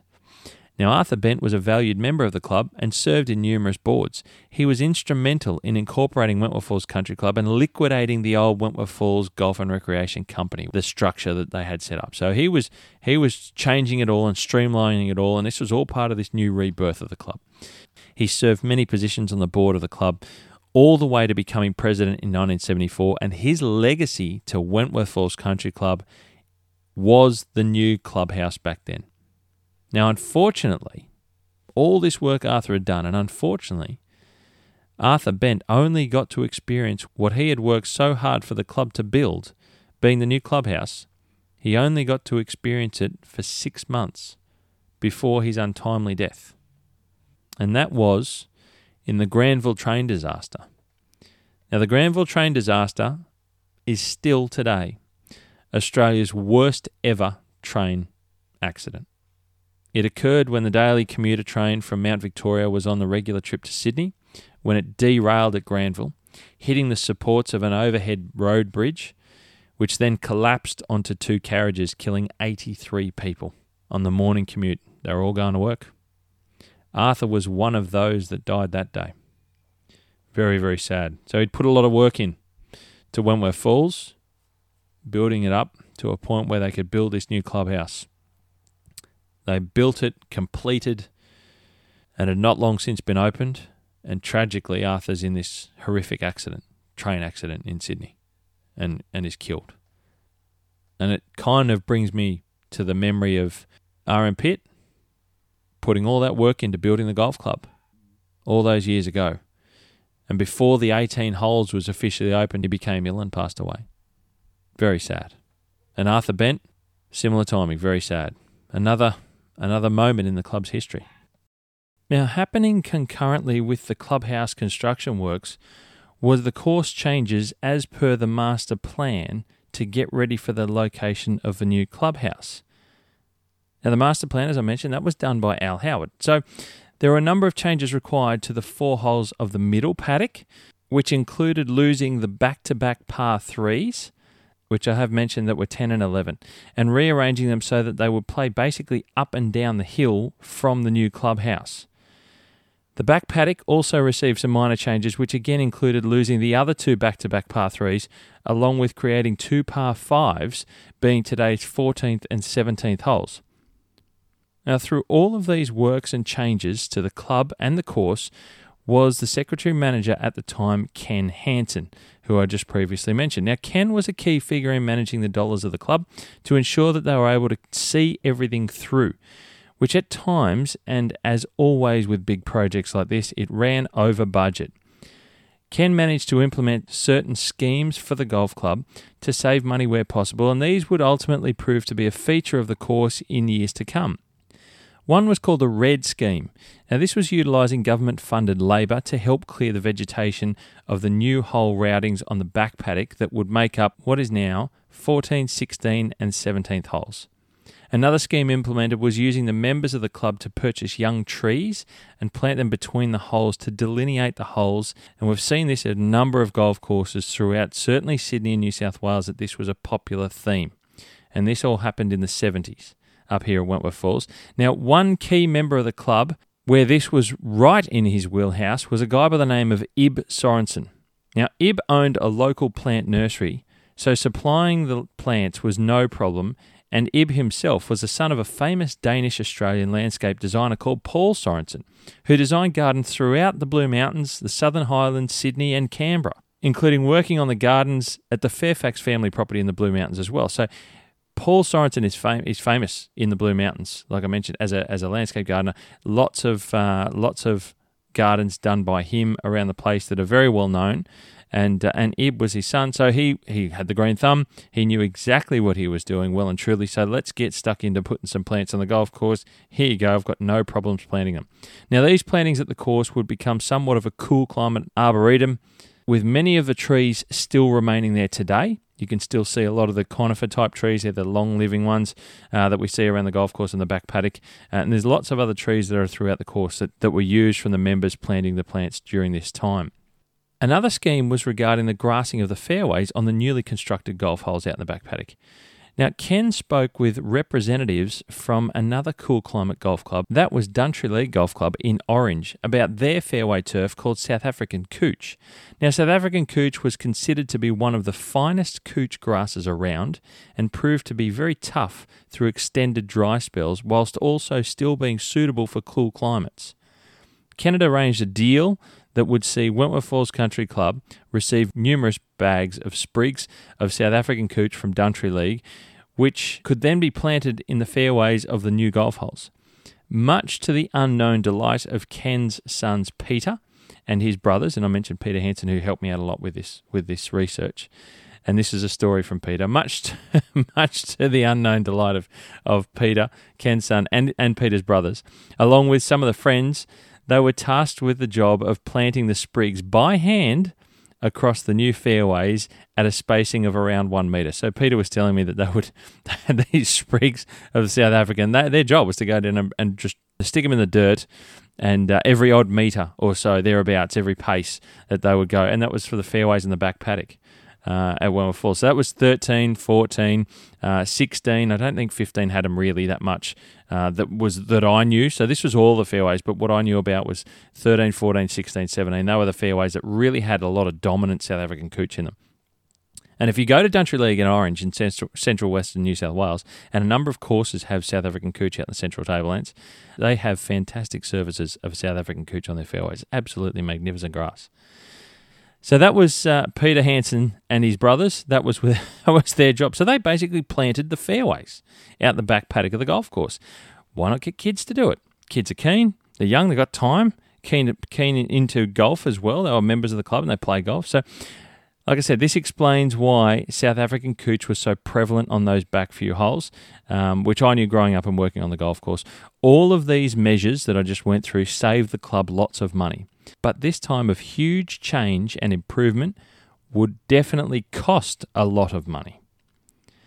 So the new course layout was in play and is basically everything that's in place today that's in situ. What you see today is that new, all those new works they did then in the 70s is what is in, in play today at Wentworth Falls Country Club. So this course was a par 70, so that upped it by four. Much of an improvement on the old par 66 we knew about. It could be considered again a test of golf for an era with increasing improvements to technology in golf equipment. The course consisted of three par fives, five par threes, and ten par fours. Now, from the clubhouse, the course now went, so the clubhouse is up on the hill in the middle paddock. The course now went east for the first 10 holes before returning. So it was a 10 hole loop. It would go out east and come back. And of those 10 holes, the new changes were the first hole, which was significantly different from the old 11th hole, and included a new pondage type dam on the outside of the slight dogleg left that the first hole became. So it was a par four, mid length par four, off the hill from near the clubhouse. You play down to the fairway, and, and halfway through the fairway it would kick left and it had a, a, small pondage dam on the outside as you went up to the to the green, which was the old 11th green. And there was the joining of the old par 4 17th and the old par 3 18th to become a new longer par 4 7th hole we see today. That was the only change to the front paddock of the original golf holes is they joined 17 and 18 to make it a long par 4 and so you went from the original 17th tee to the original 18th green. And it just went straight across the creek that was there. And it goes through a slight valley where the creek is and goes up. So the creek is no longer in play, really, unless you play a really bad shot. Um, it's, it's, it's quite easy to get past. Um, and that's what they did at the front. You can still make out the two old green locations of the 17th as it used to be back in the day. Now, the back eight holes, so we go to the back eight. So this is 11 to 18. Now, the back eight holes went south from the new clubhouse on the hill and then over into the back paddock, where holes 11 through to 15, as they are numbered today, had been modified to some extent, and three new holes were created, being the new 16th, 17th, and 18th holes.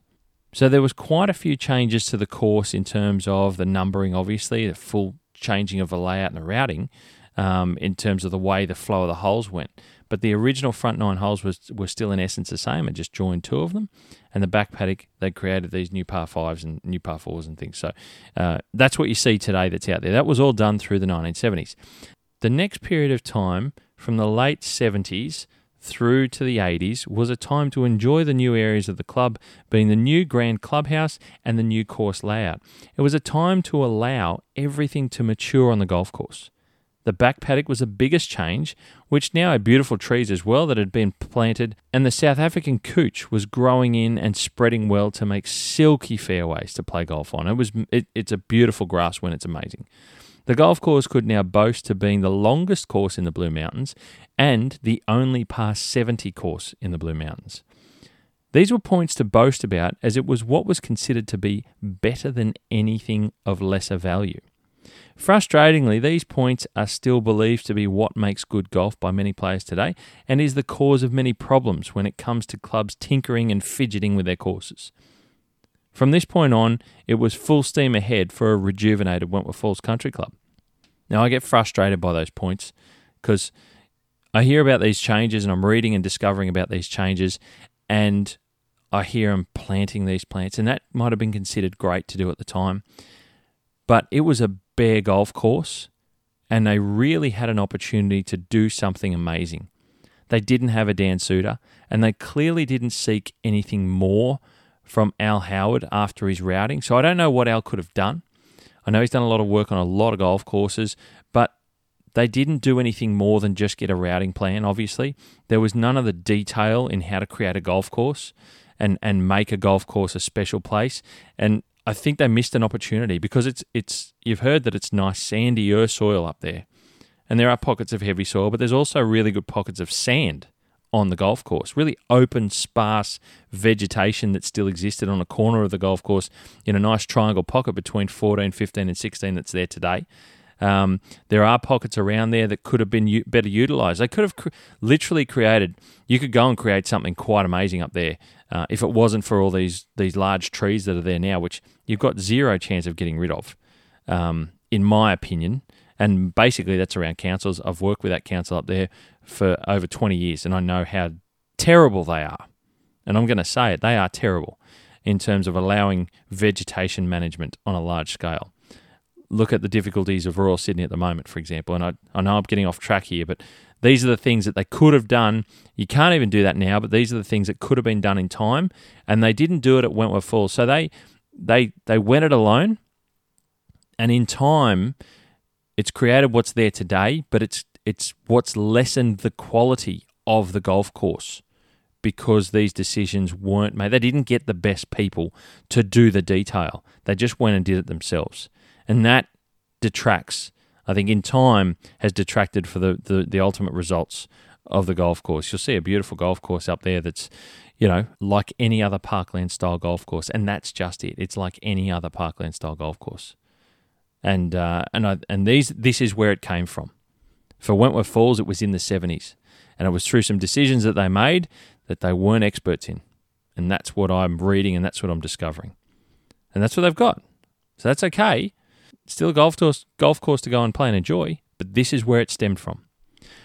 The 1980s had some challenges, but in general, it was a time of growth for the club to a point where, if I'm being honest, it's hard for, for me to see these days, that in 1988, the membership was full and had a waiting list. But lurking in the background around this time, in my opinion, was a slow change in golfers' expectations. As television coverage was becoming more frequent for the big golf events around Australia and around the world, golfers' minds were beginning to be filled with regular images of green golf courses. Technology regarding course maintenance was improving, and the more affluent golf clubs were starting to install full course irrigation systems. And green golf courses were starting to become the expectation, not just the elite expectation. And there's a big difference in that. This is when things start to change.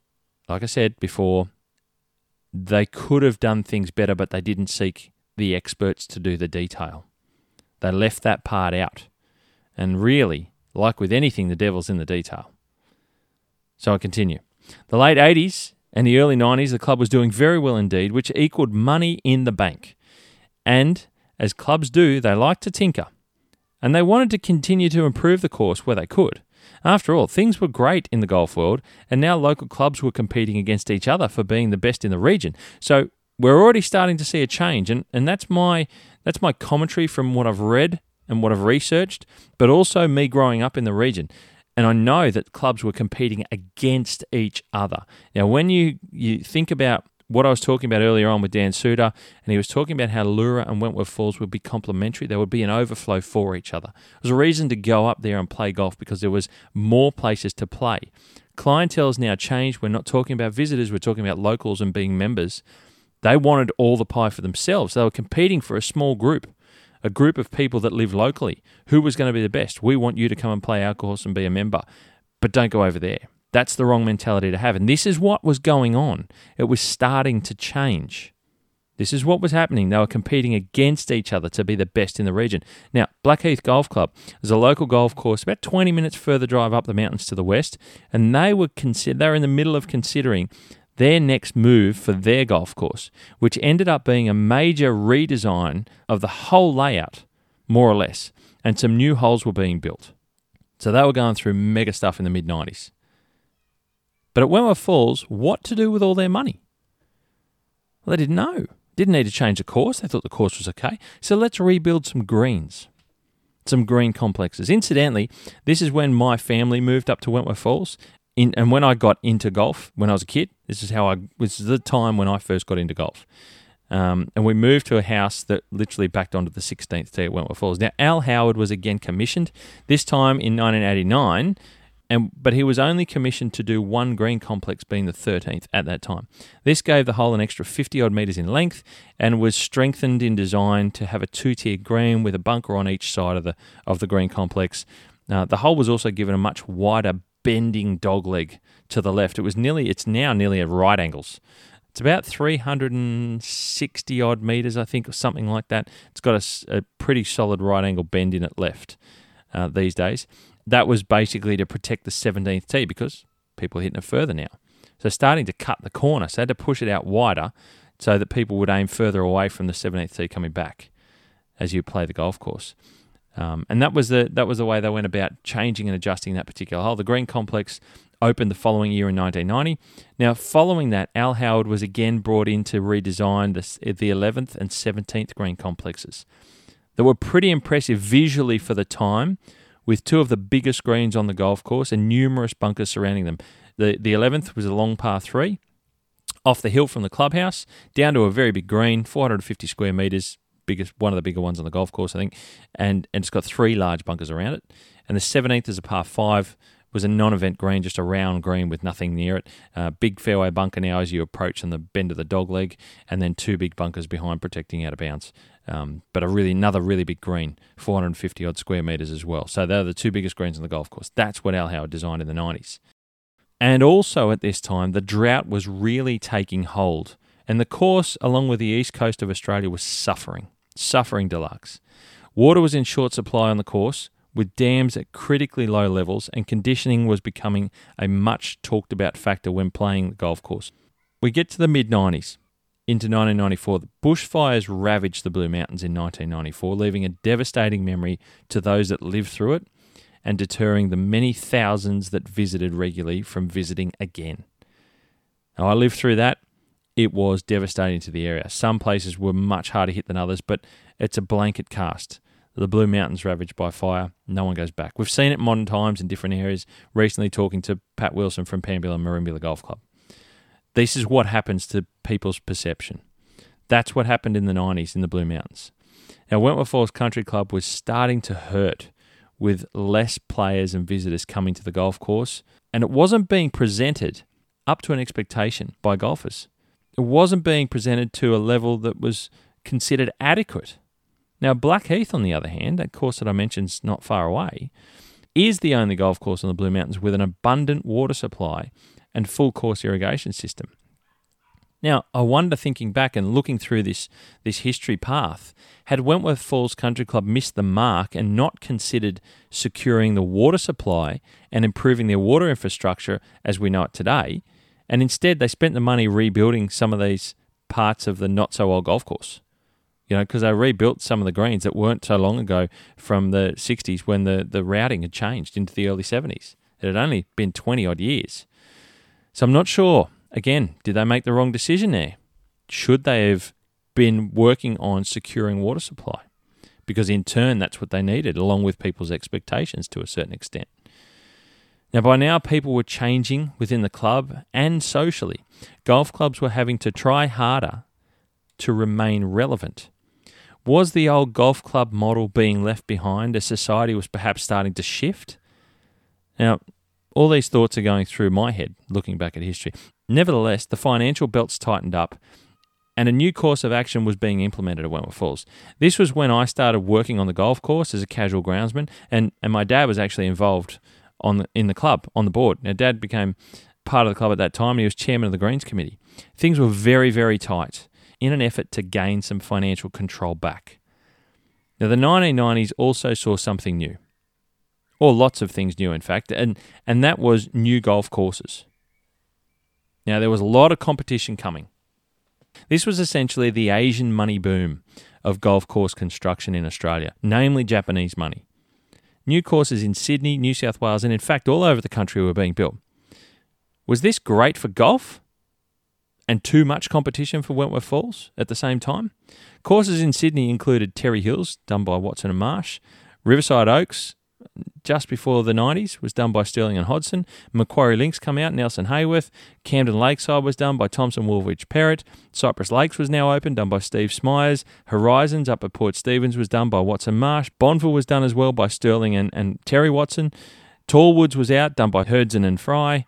Mount Broughton was done down the Southern Highlands by Frank Phillips and Billy Dunk. I mean, these are big horses that all opened in the 90s, except for Riverside, which I mentioned, which opened in 1989. Lots of shiny, big new golf courses with lots of reasons to try them out, reasons to travel and play them. Again, competition for Wentworth Falls and the Blue Mountains in general. So these were big courses, big names, big architects attached to them. Lots and lots of promotion and they were all so close. Terrey Hills in the northern beaches of Sydney. Riverside Oaks was in the western suburbs of Sydney. Macquarie Links, the southwestern suburbs of Sydney. Camden Lakeside, southwestern suburbs of Sydney. Cypress and, and in the Hunter Valley, Horizons at Port Stephens, north of Sydney, Bonville up the north coast of New South Wales, Tallwoods up the north coast of New South Wales, and Mount Broughton down in the southern highlands of New South Wales.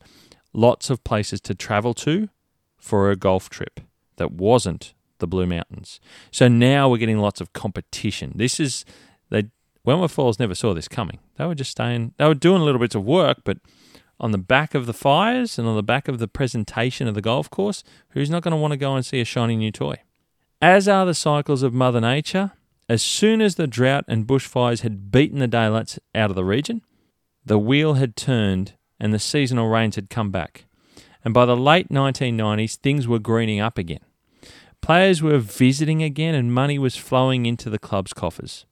A combination of saving money through the 90s and an increase in players and members proved well. By the time it was the year 2000, Wentworth Falls Country Club had installed irrigation to all of the fairways and had upgraded the original irrigation system itself to be a fully automatic system across the whole golf course. They also improved the irrigation pumping system between the two dams for water supply as well. Water supply itself was still somewhat of a concern, but the club was considering all options, including recycled water at that time.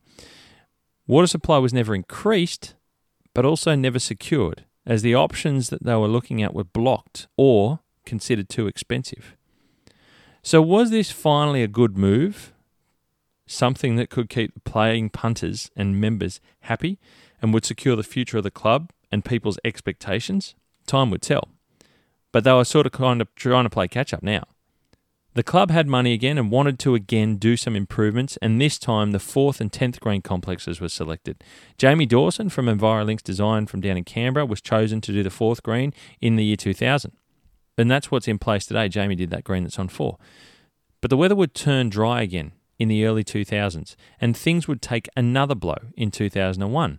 Without water security being solved, Water rationing would take precedence, and whilst the course had the water infrastructure to distribute irrigation water where it was needed, it was only as good as the lack of water that they actually had to use. And needless to say, the presentation of the course struggled, and again, so did the region. And this time, the raging Black Christmas bushfires of 2001. So it wasn't even 10 years from the 94 fires. Absolutely got hammered again this time, 2001. In 2002, we moved on to the 10th green in terms of redesign. The club still had some money. They were trying to, you know, if you build it, they will come scenario. So the 10th green was selected to be done. And we did that in house. And I say in house as the board liked what I had put forward.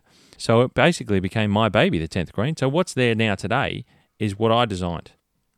The next couple of years were tough for the course regarding presentation. And in time, I would obviously leave Wentworth Falls, as, as you probably already know. Um, I left in 2004 and I went to Katoomba Golf Club. From the time we completed the 10th green reconstruction, which opened in 2002, up to today, 20 years later, there's only been very small improvements and changes to the golf course. Some new tee extensions here and there, some minor bunker and path improvements around the place, but no major changes taking place, no major improvements to the golf course. I wonder, was the club itself happy? With what they finally had on the golf course? Could they still improve? We see lots of golf courses, lots of big name golf courses still working on their golf course, still trying to improve. Wentworth Falls didn't. And I know that there was probably also some of the financial stress and difficulty in doing so. So maybe that's a reason why they didn't do it either. Not sure. But for 20 years to today, not a lot of major changes taking place. And there was a period in the 2000s where Wentworth Falls Country Club was trying, they were trying to change and adjust and, and fit in with the, the new way of society and the way that people were viewing golf clubs. And they were trying to, to be a little bit more, again, with the local community, be involved with the local community. And one of the things that they were doing as part of that was, was they were putting on a New Year's fireworks show on the golf course. And that would basically close down an area around that middle paddock of the clubhouse. They were they were selling tickets and inviting people to the clubhouse on the balcony so you had the best view. But it was all about the local community. What they did was they had an exclusion zone around the fireworks.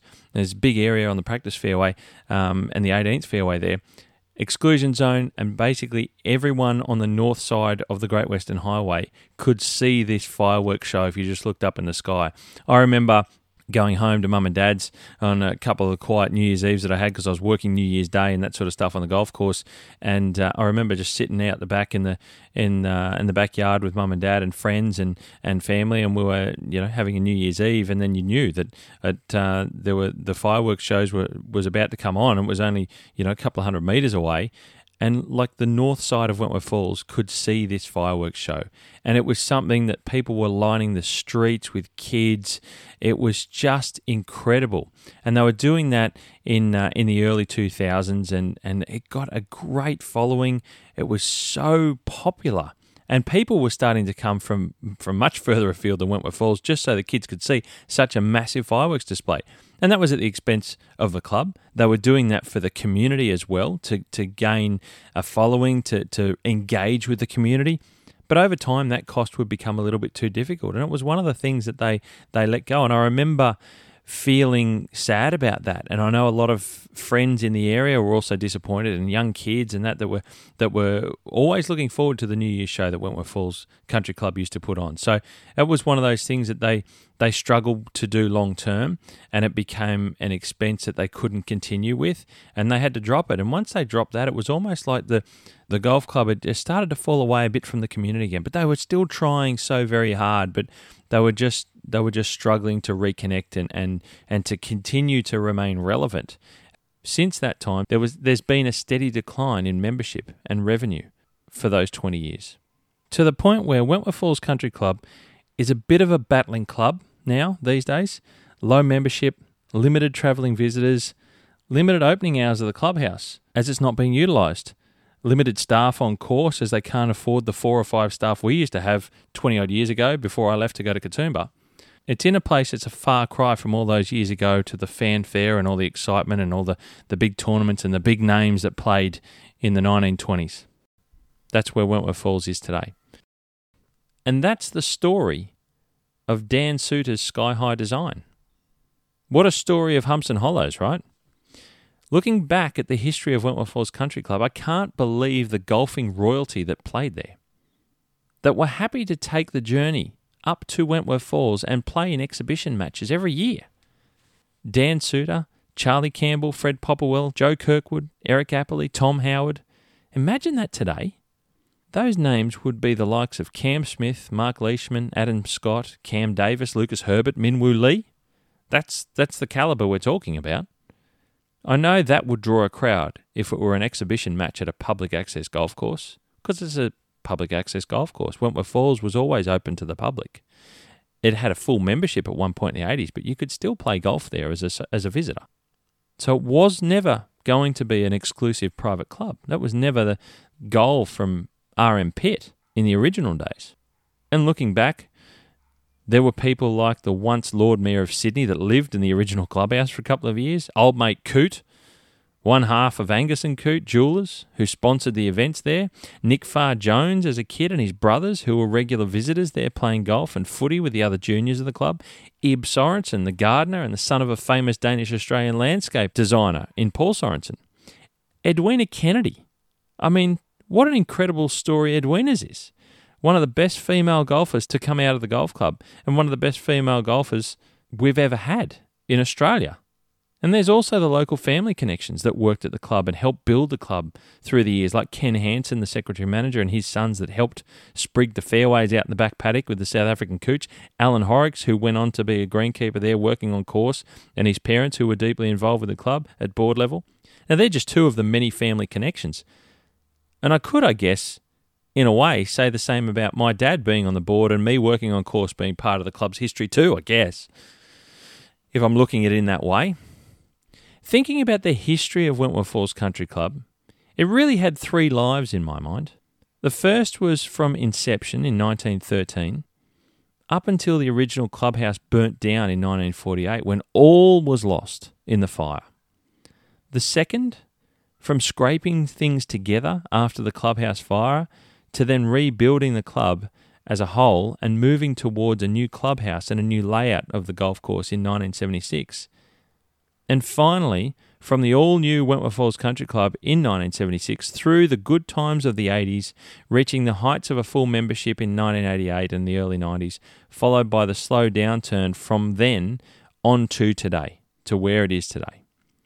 Does Wentworth Falls Country Club have a fourth life in it, I wonder? What might that look like? I don't know. But what I do know is that Wentworth Falls Country Club started its life with the vision and energy from a few good men. Men who wanted to change the town of Wentworth Falls and really give the township something that would stamp it on the destination map of an early growing city of Sydney and holiday region of the Blue Mountains. The club owes an incredible amount to Robert Matcham Pitt. He really was the founding father of the golf club. The other men that started the club with RM, I believe, were key parts for sure, but no one was more invested than RM. He had the vision and indeed the contacts to bring it all together from the very beginning. From where I sit, it's disappointing the Wentworth Falls Country Club doesn't celebrate its rich history because there's so much there to celebrate great names, great people, great events. But a lot of it was lost back in the fire of 1948, and most of, if not all, of that history has long since been forgotten. Until this podcast, that is. I got some info from the centenary history book of Wentworth Falls Country Club, but that only accounts for about 30% of the info in this podcast. The rest is my own research. So, like I said, no one at the club really knows this rich history even exists. And as you guys have all now heard, you've probably heard more than most of the people that, that are alive now today from the club. So now you've heard the story, you're probably wondering why I chose Wentworth Falls in the first place. Easy for me to choose, right? Because the 16th tee was my backyard. I played golf there most of my life and worked on the golf course. But no, they're not the reasons at all. It's very simple.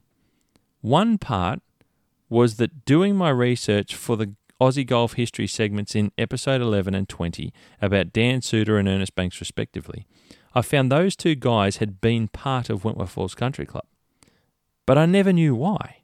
I was like, here are these big names. Why would they why would they at Wentworth Falls? What the hell's going on there? Big names back then. And they worked at little old Wentworth Falls Country Club. To me, it's just Wentworth Falls Country Club. Added to that, and the main reason behind why I chose Wentworth Falls Country Club was that I've always had this one question Did Dan Soutar really design the golf course? I wanted to find out the truth to this story, in inverted commas, about Dan Soutar. Was it a rumour over the 100 plus year history of the club?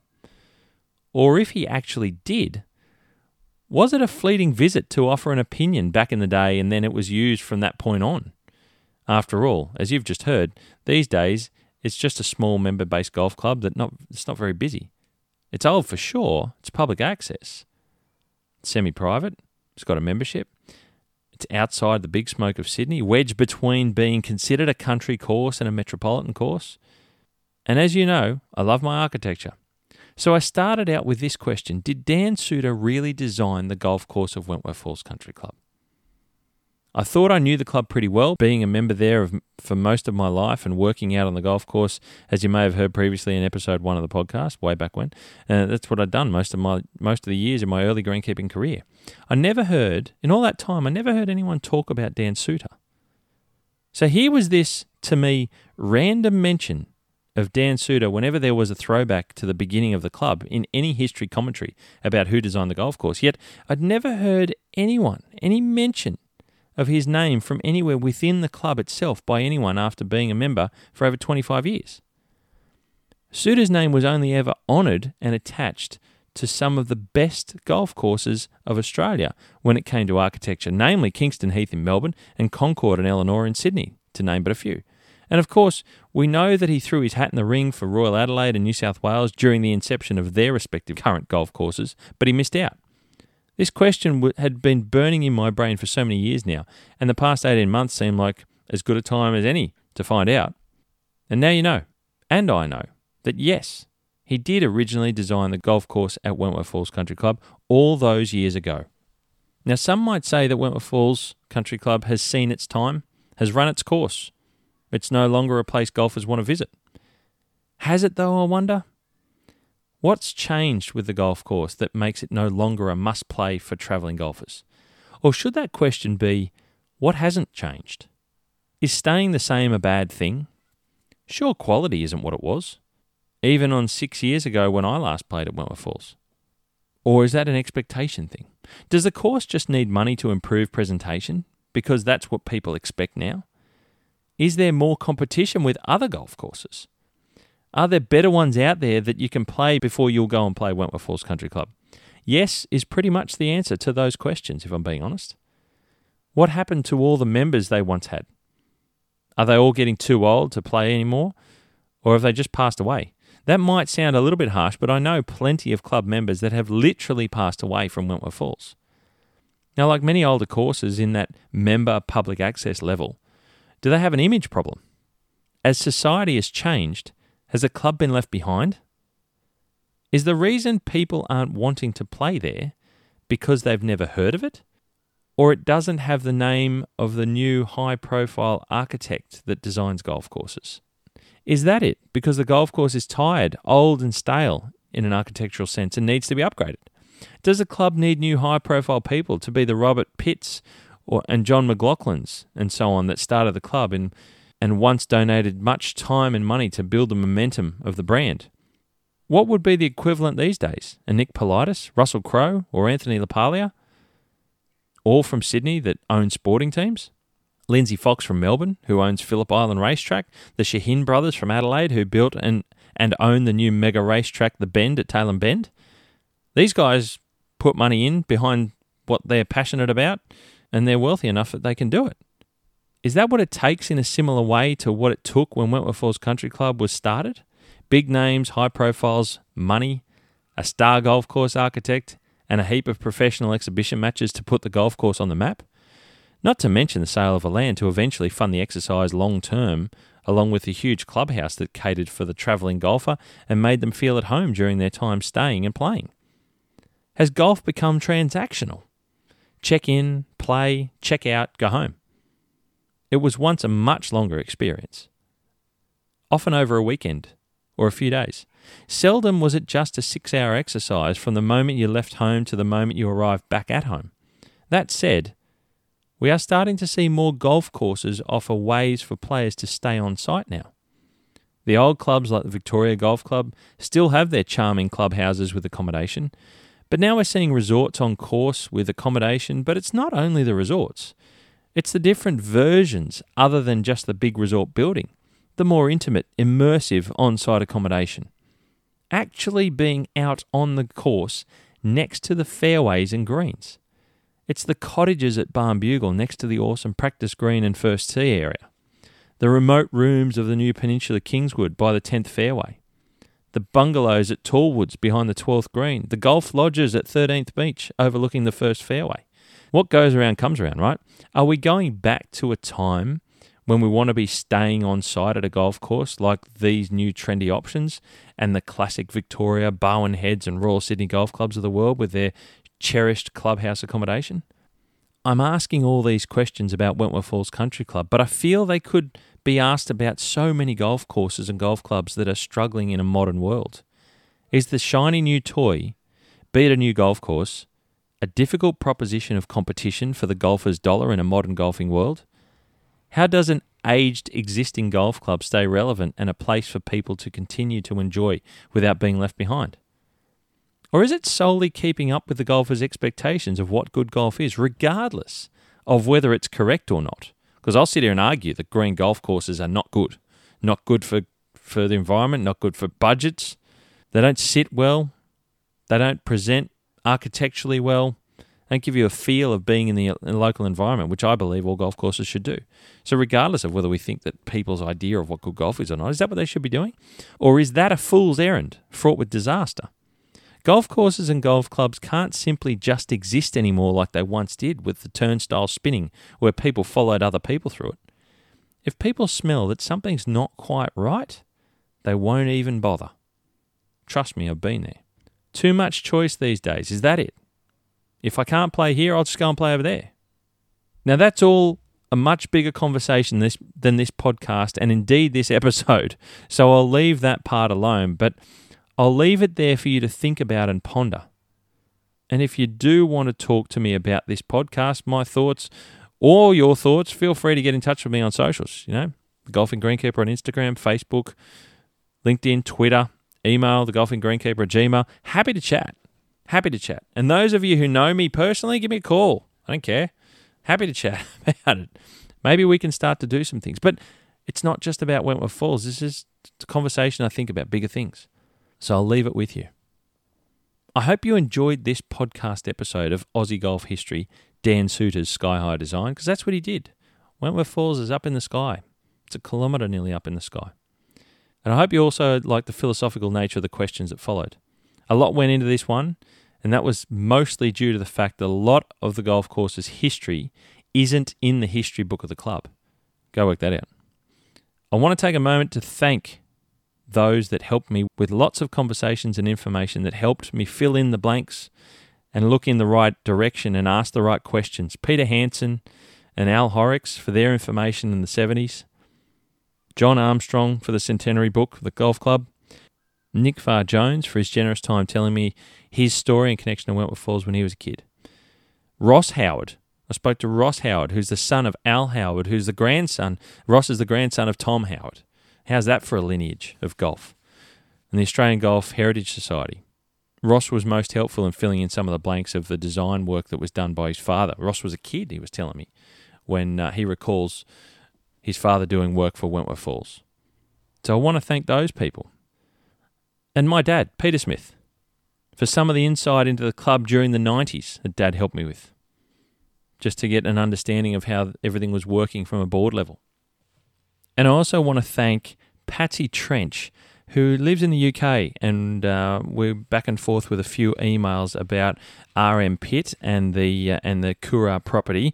She's the great great granddaughter. Patsy's the great great granddaughter of George Matcham Pitt, who was RM's father. So um, George had twelve children, and RM was one of those twelve. So Patsy's Patsy's a great great granddaughter of George Matcham Pitt, and uh, who was the original owner of the land uh, property in Wentworth Falls. So thanks to Patsy and also Michael Burge, who she had been speaking with, who'd written a story um, and a lot of and knows a lot of information about the flower farms, the daffodil farm that RM had at Wentworth Falls on the grounds of what is now the Blue Mountains Grammar School.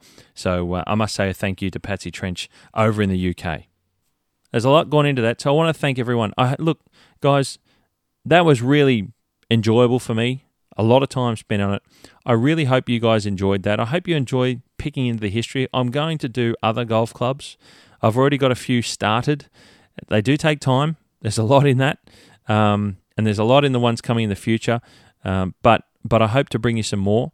I do want to chat with you about it. So feel free to get in touch with me and, and, and a bit of feedback. If you liked it, if you thought it was as boring as batshit, let me know. I hope you found it entertaining. And I think Wentworth Falls, the story, look, I had no idea it was as big as it was. So I just kept digging. That's why it took so bloody long. So much can be said for a lot of clubs in similar situations as well. So quite interesting. And, and maybe you'll start thinking about that. Clubs that you grew up around. You might not you might be new to history and listening all that about golf in New South Wales and Sydney. And uh, and and build your own perceptions. And and it might interest you. It might pique your interest about a club that you go and play. You might want to go and ask some questions. But I think history is important. I think it's important because you heard about the fire at Wentworth Falls. It's quite easy to lose it all. And they did.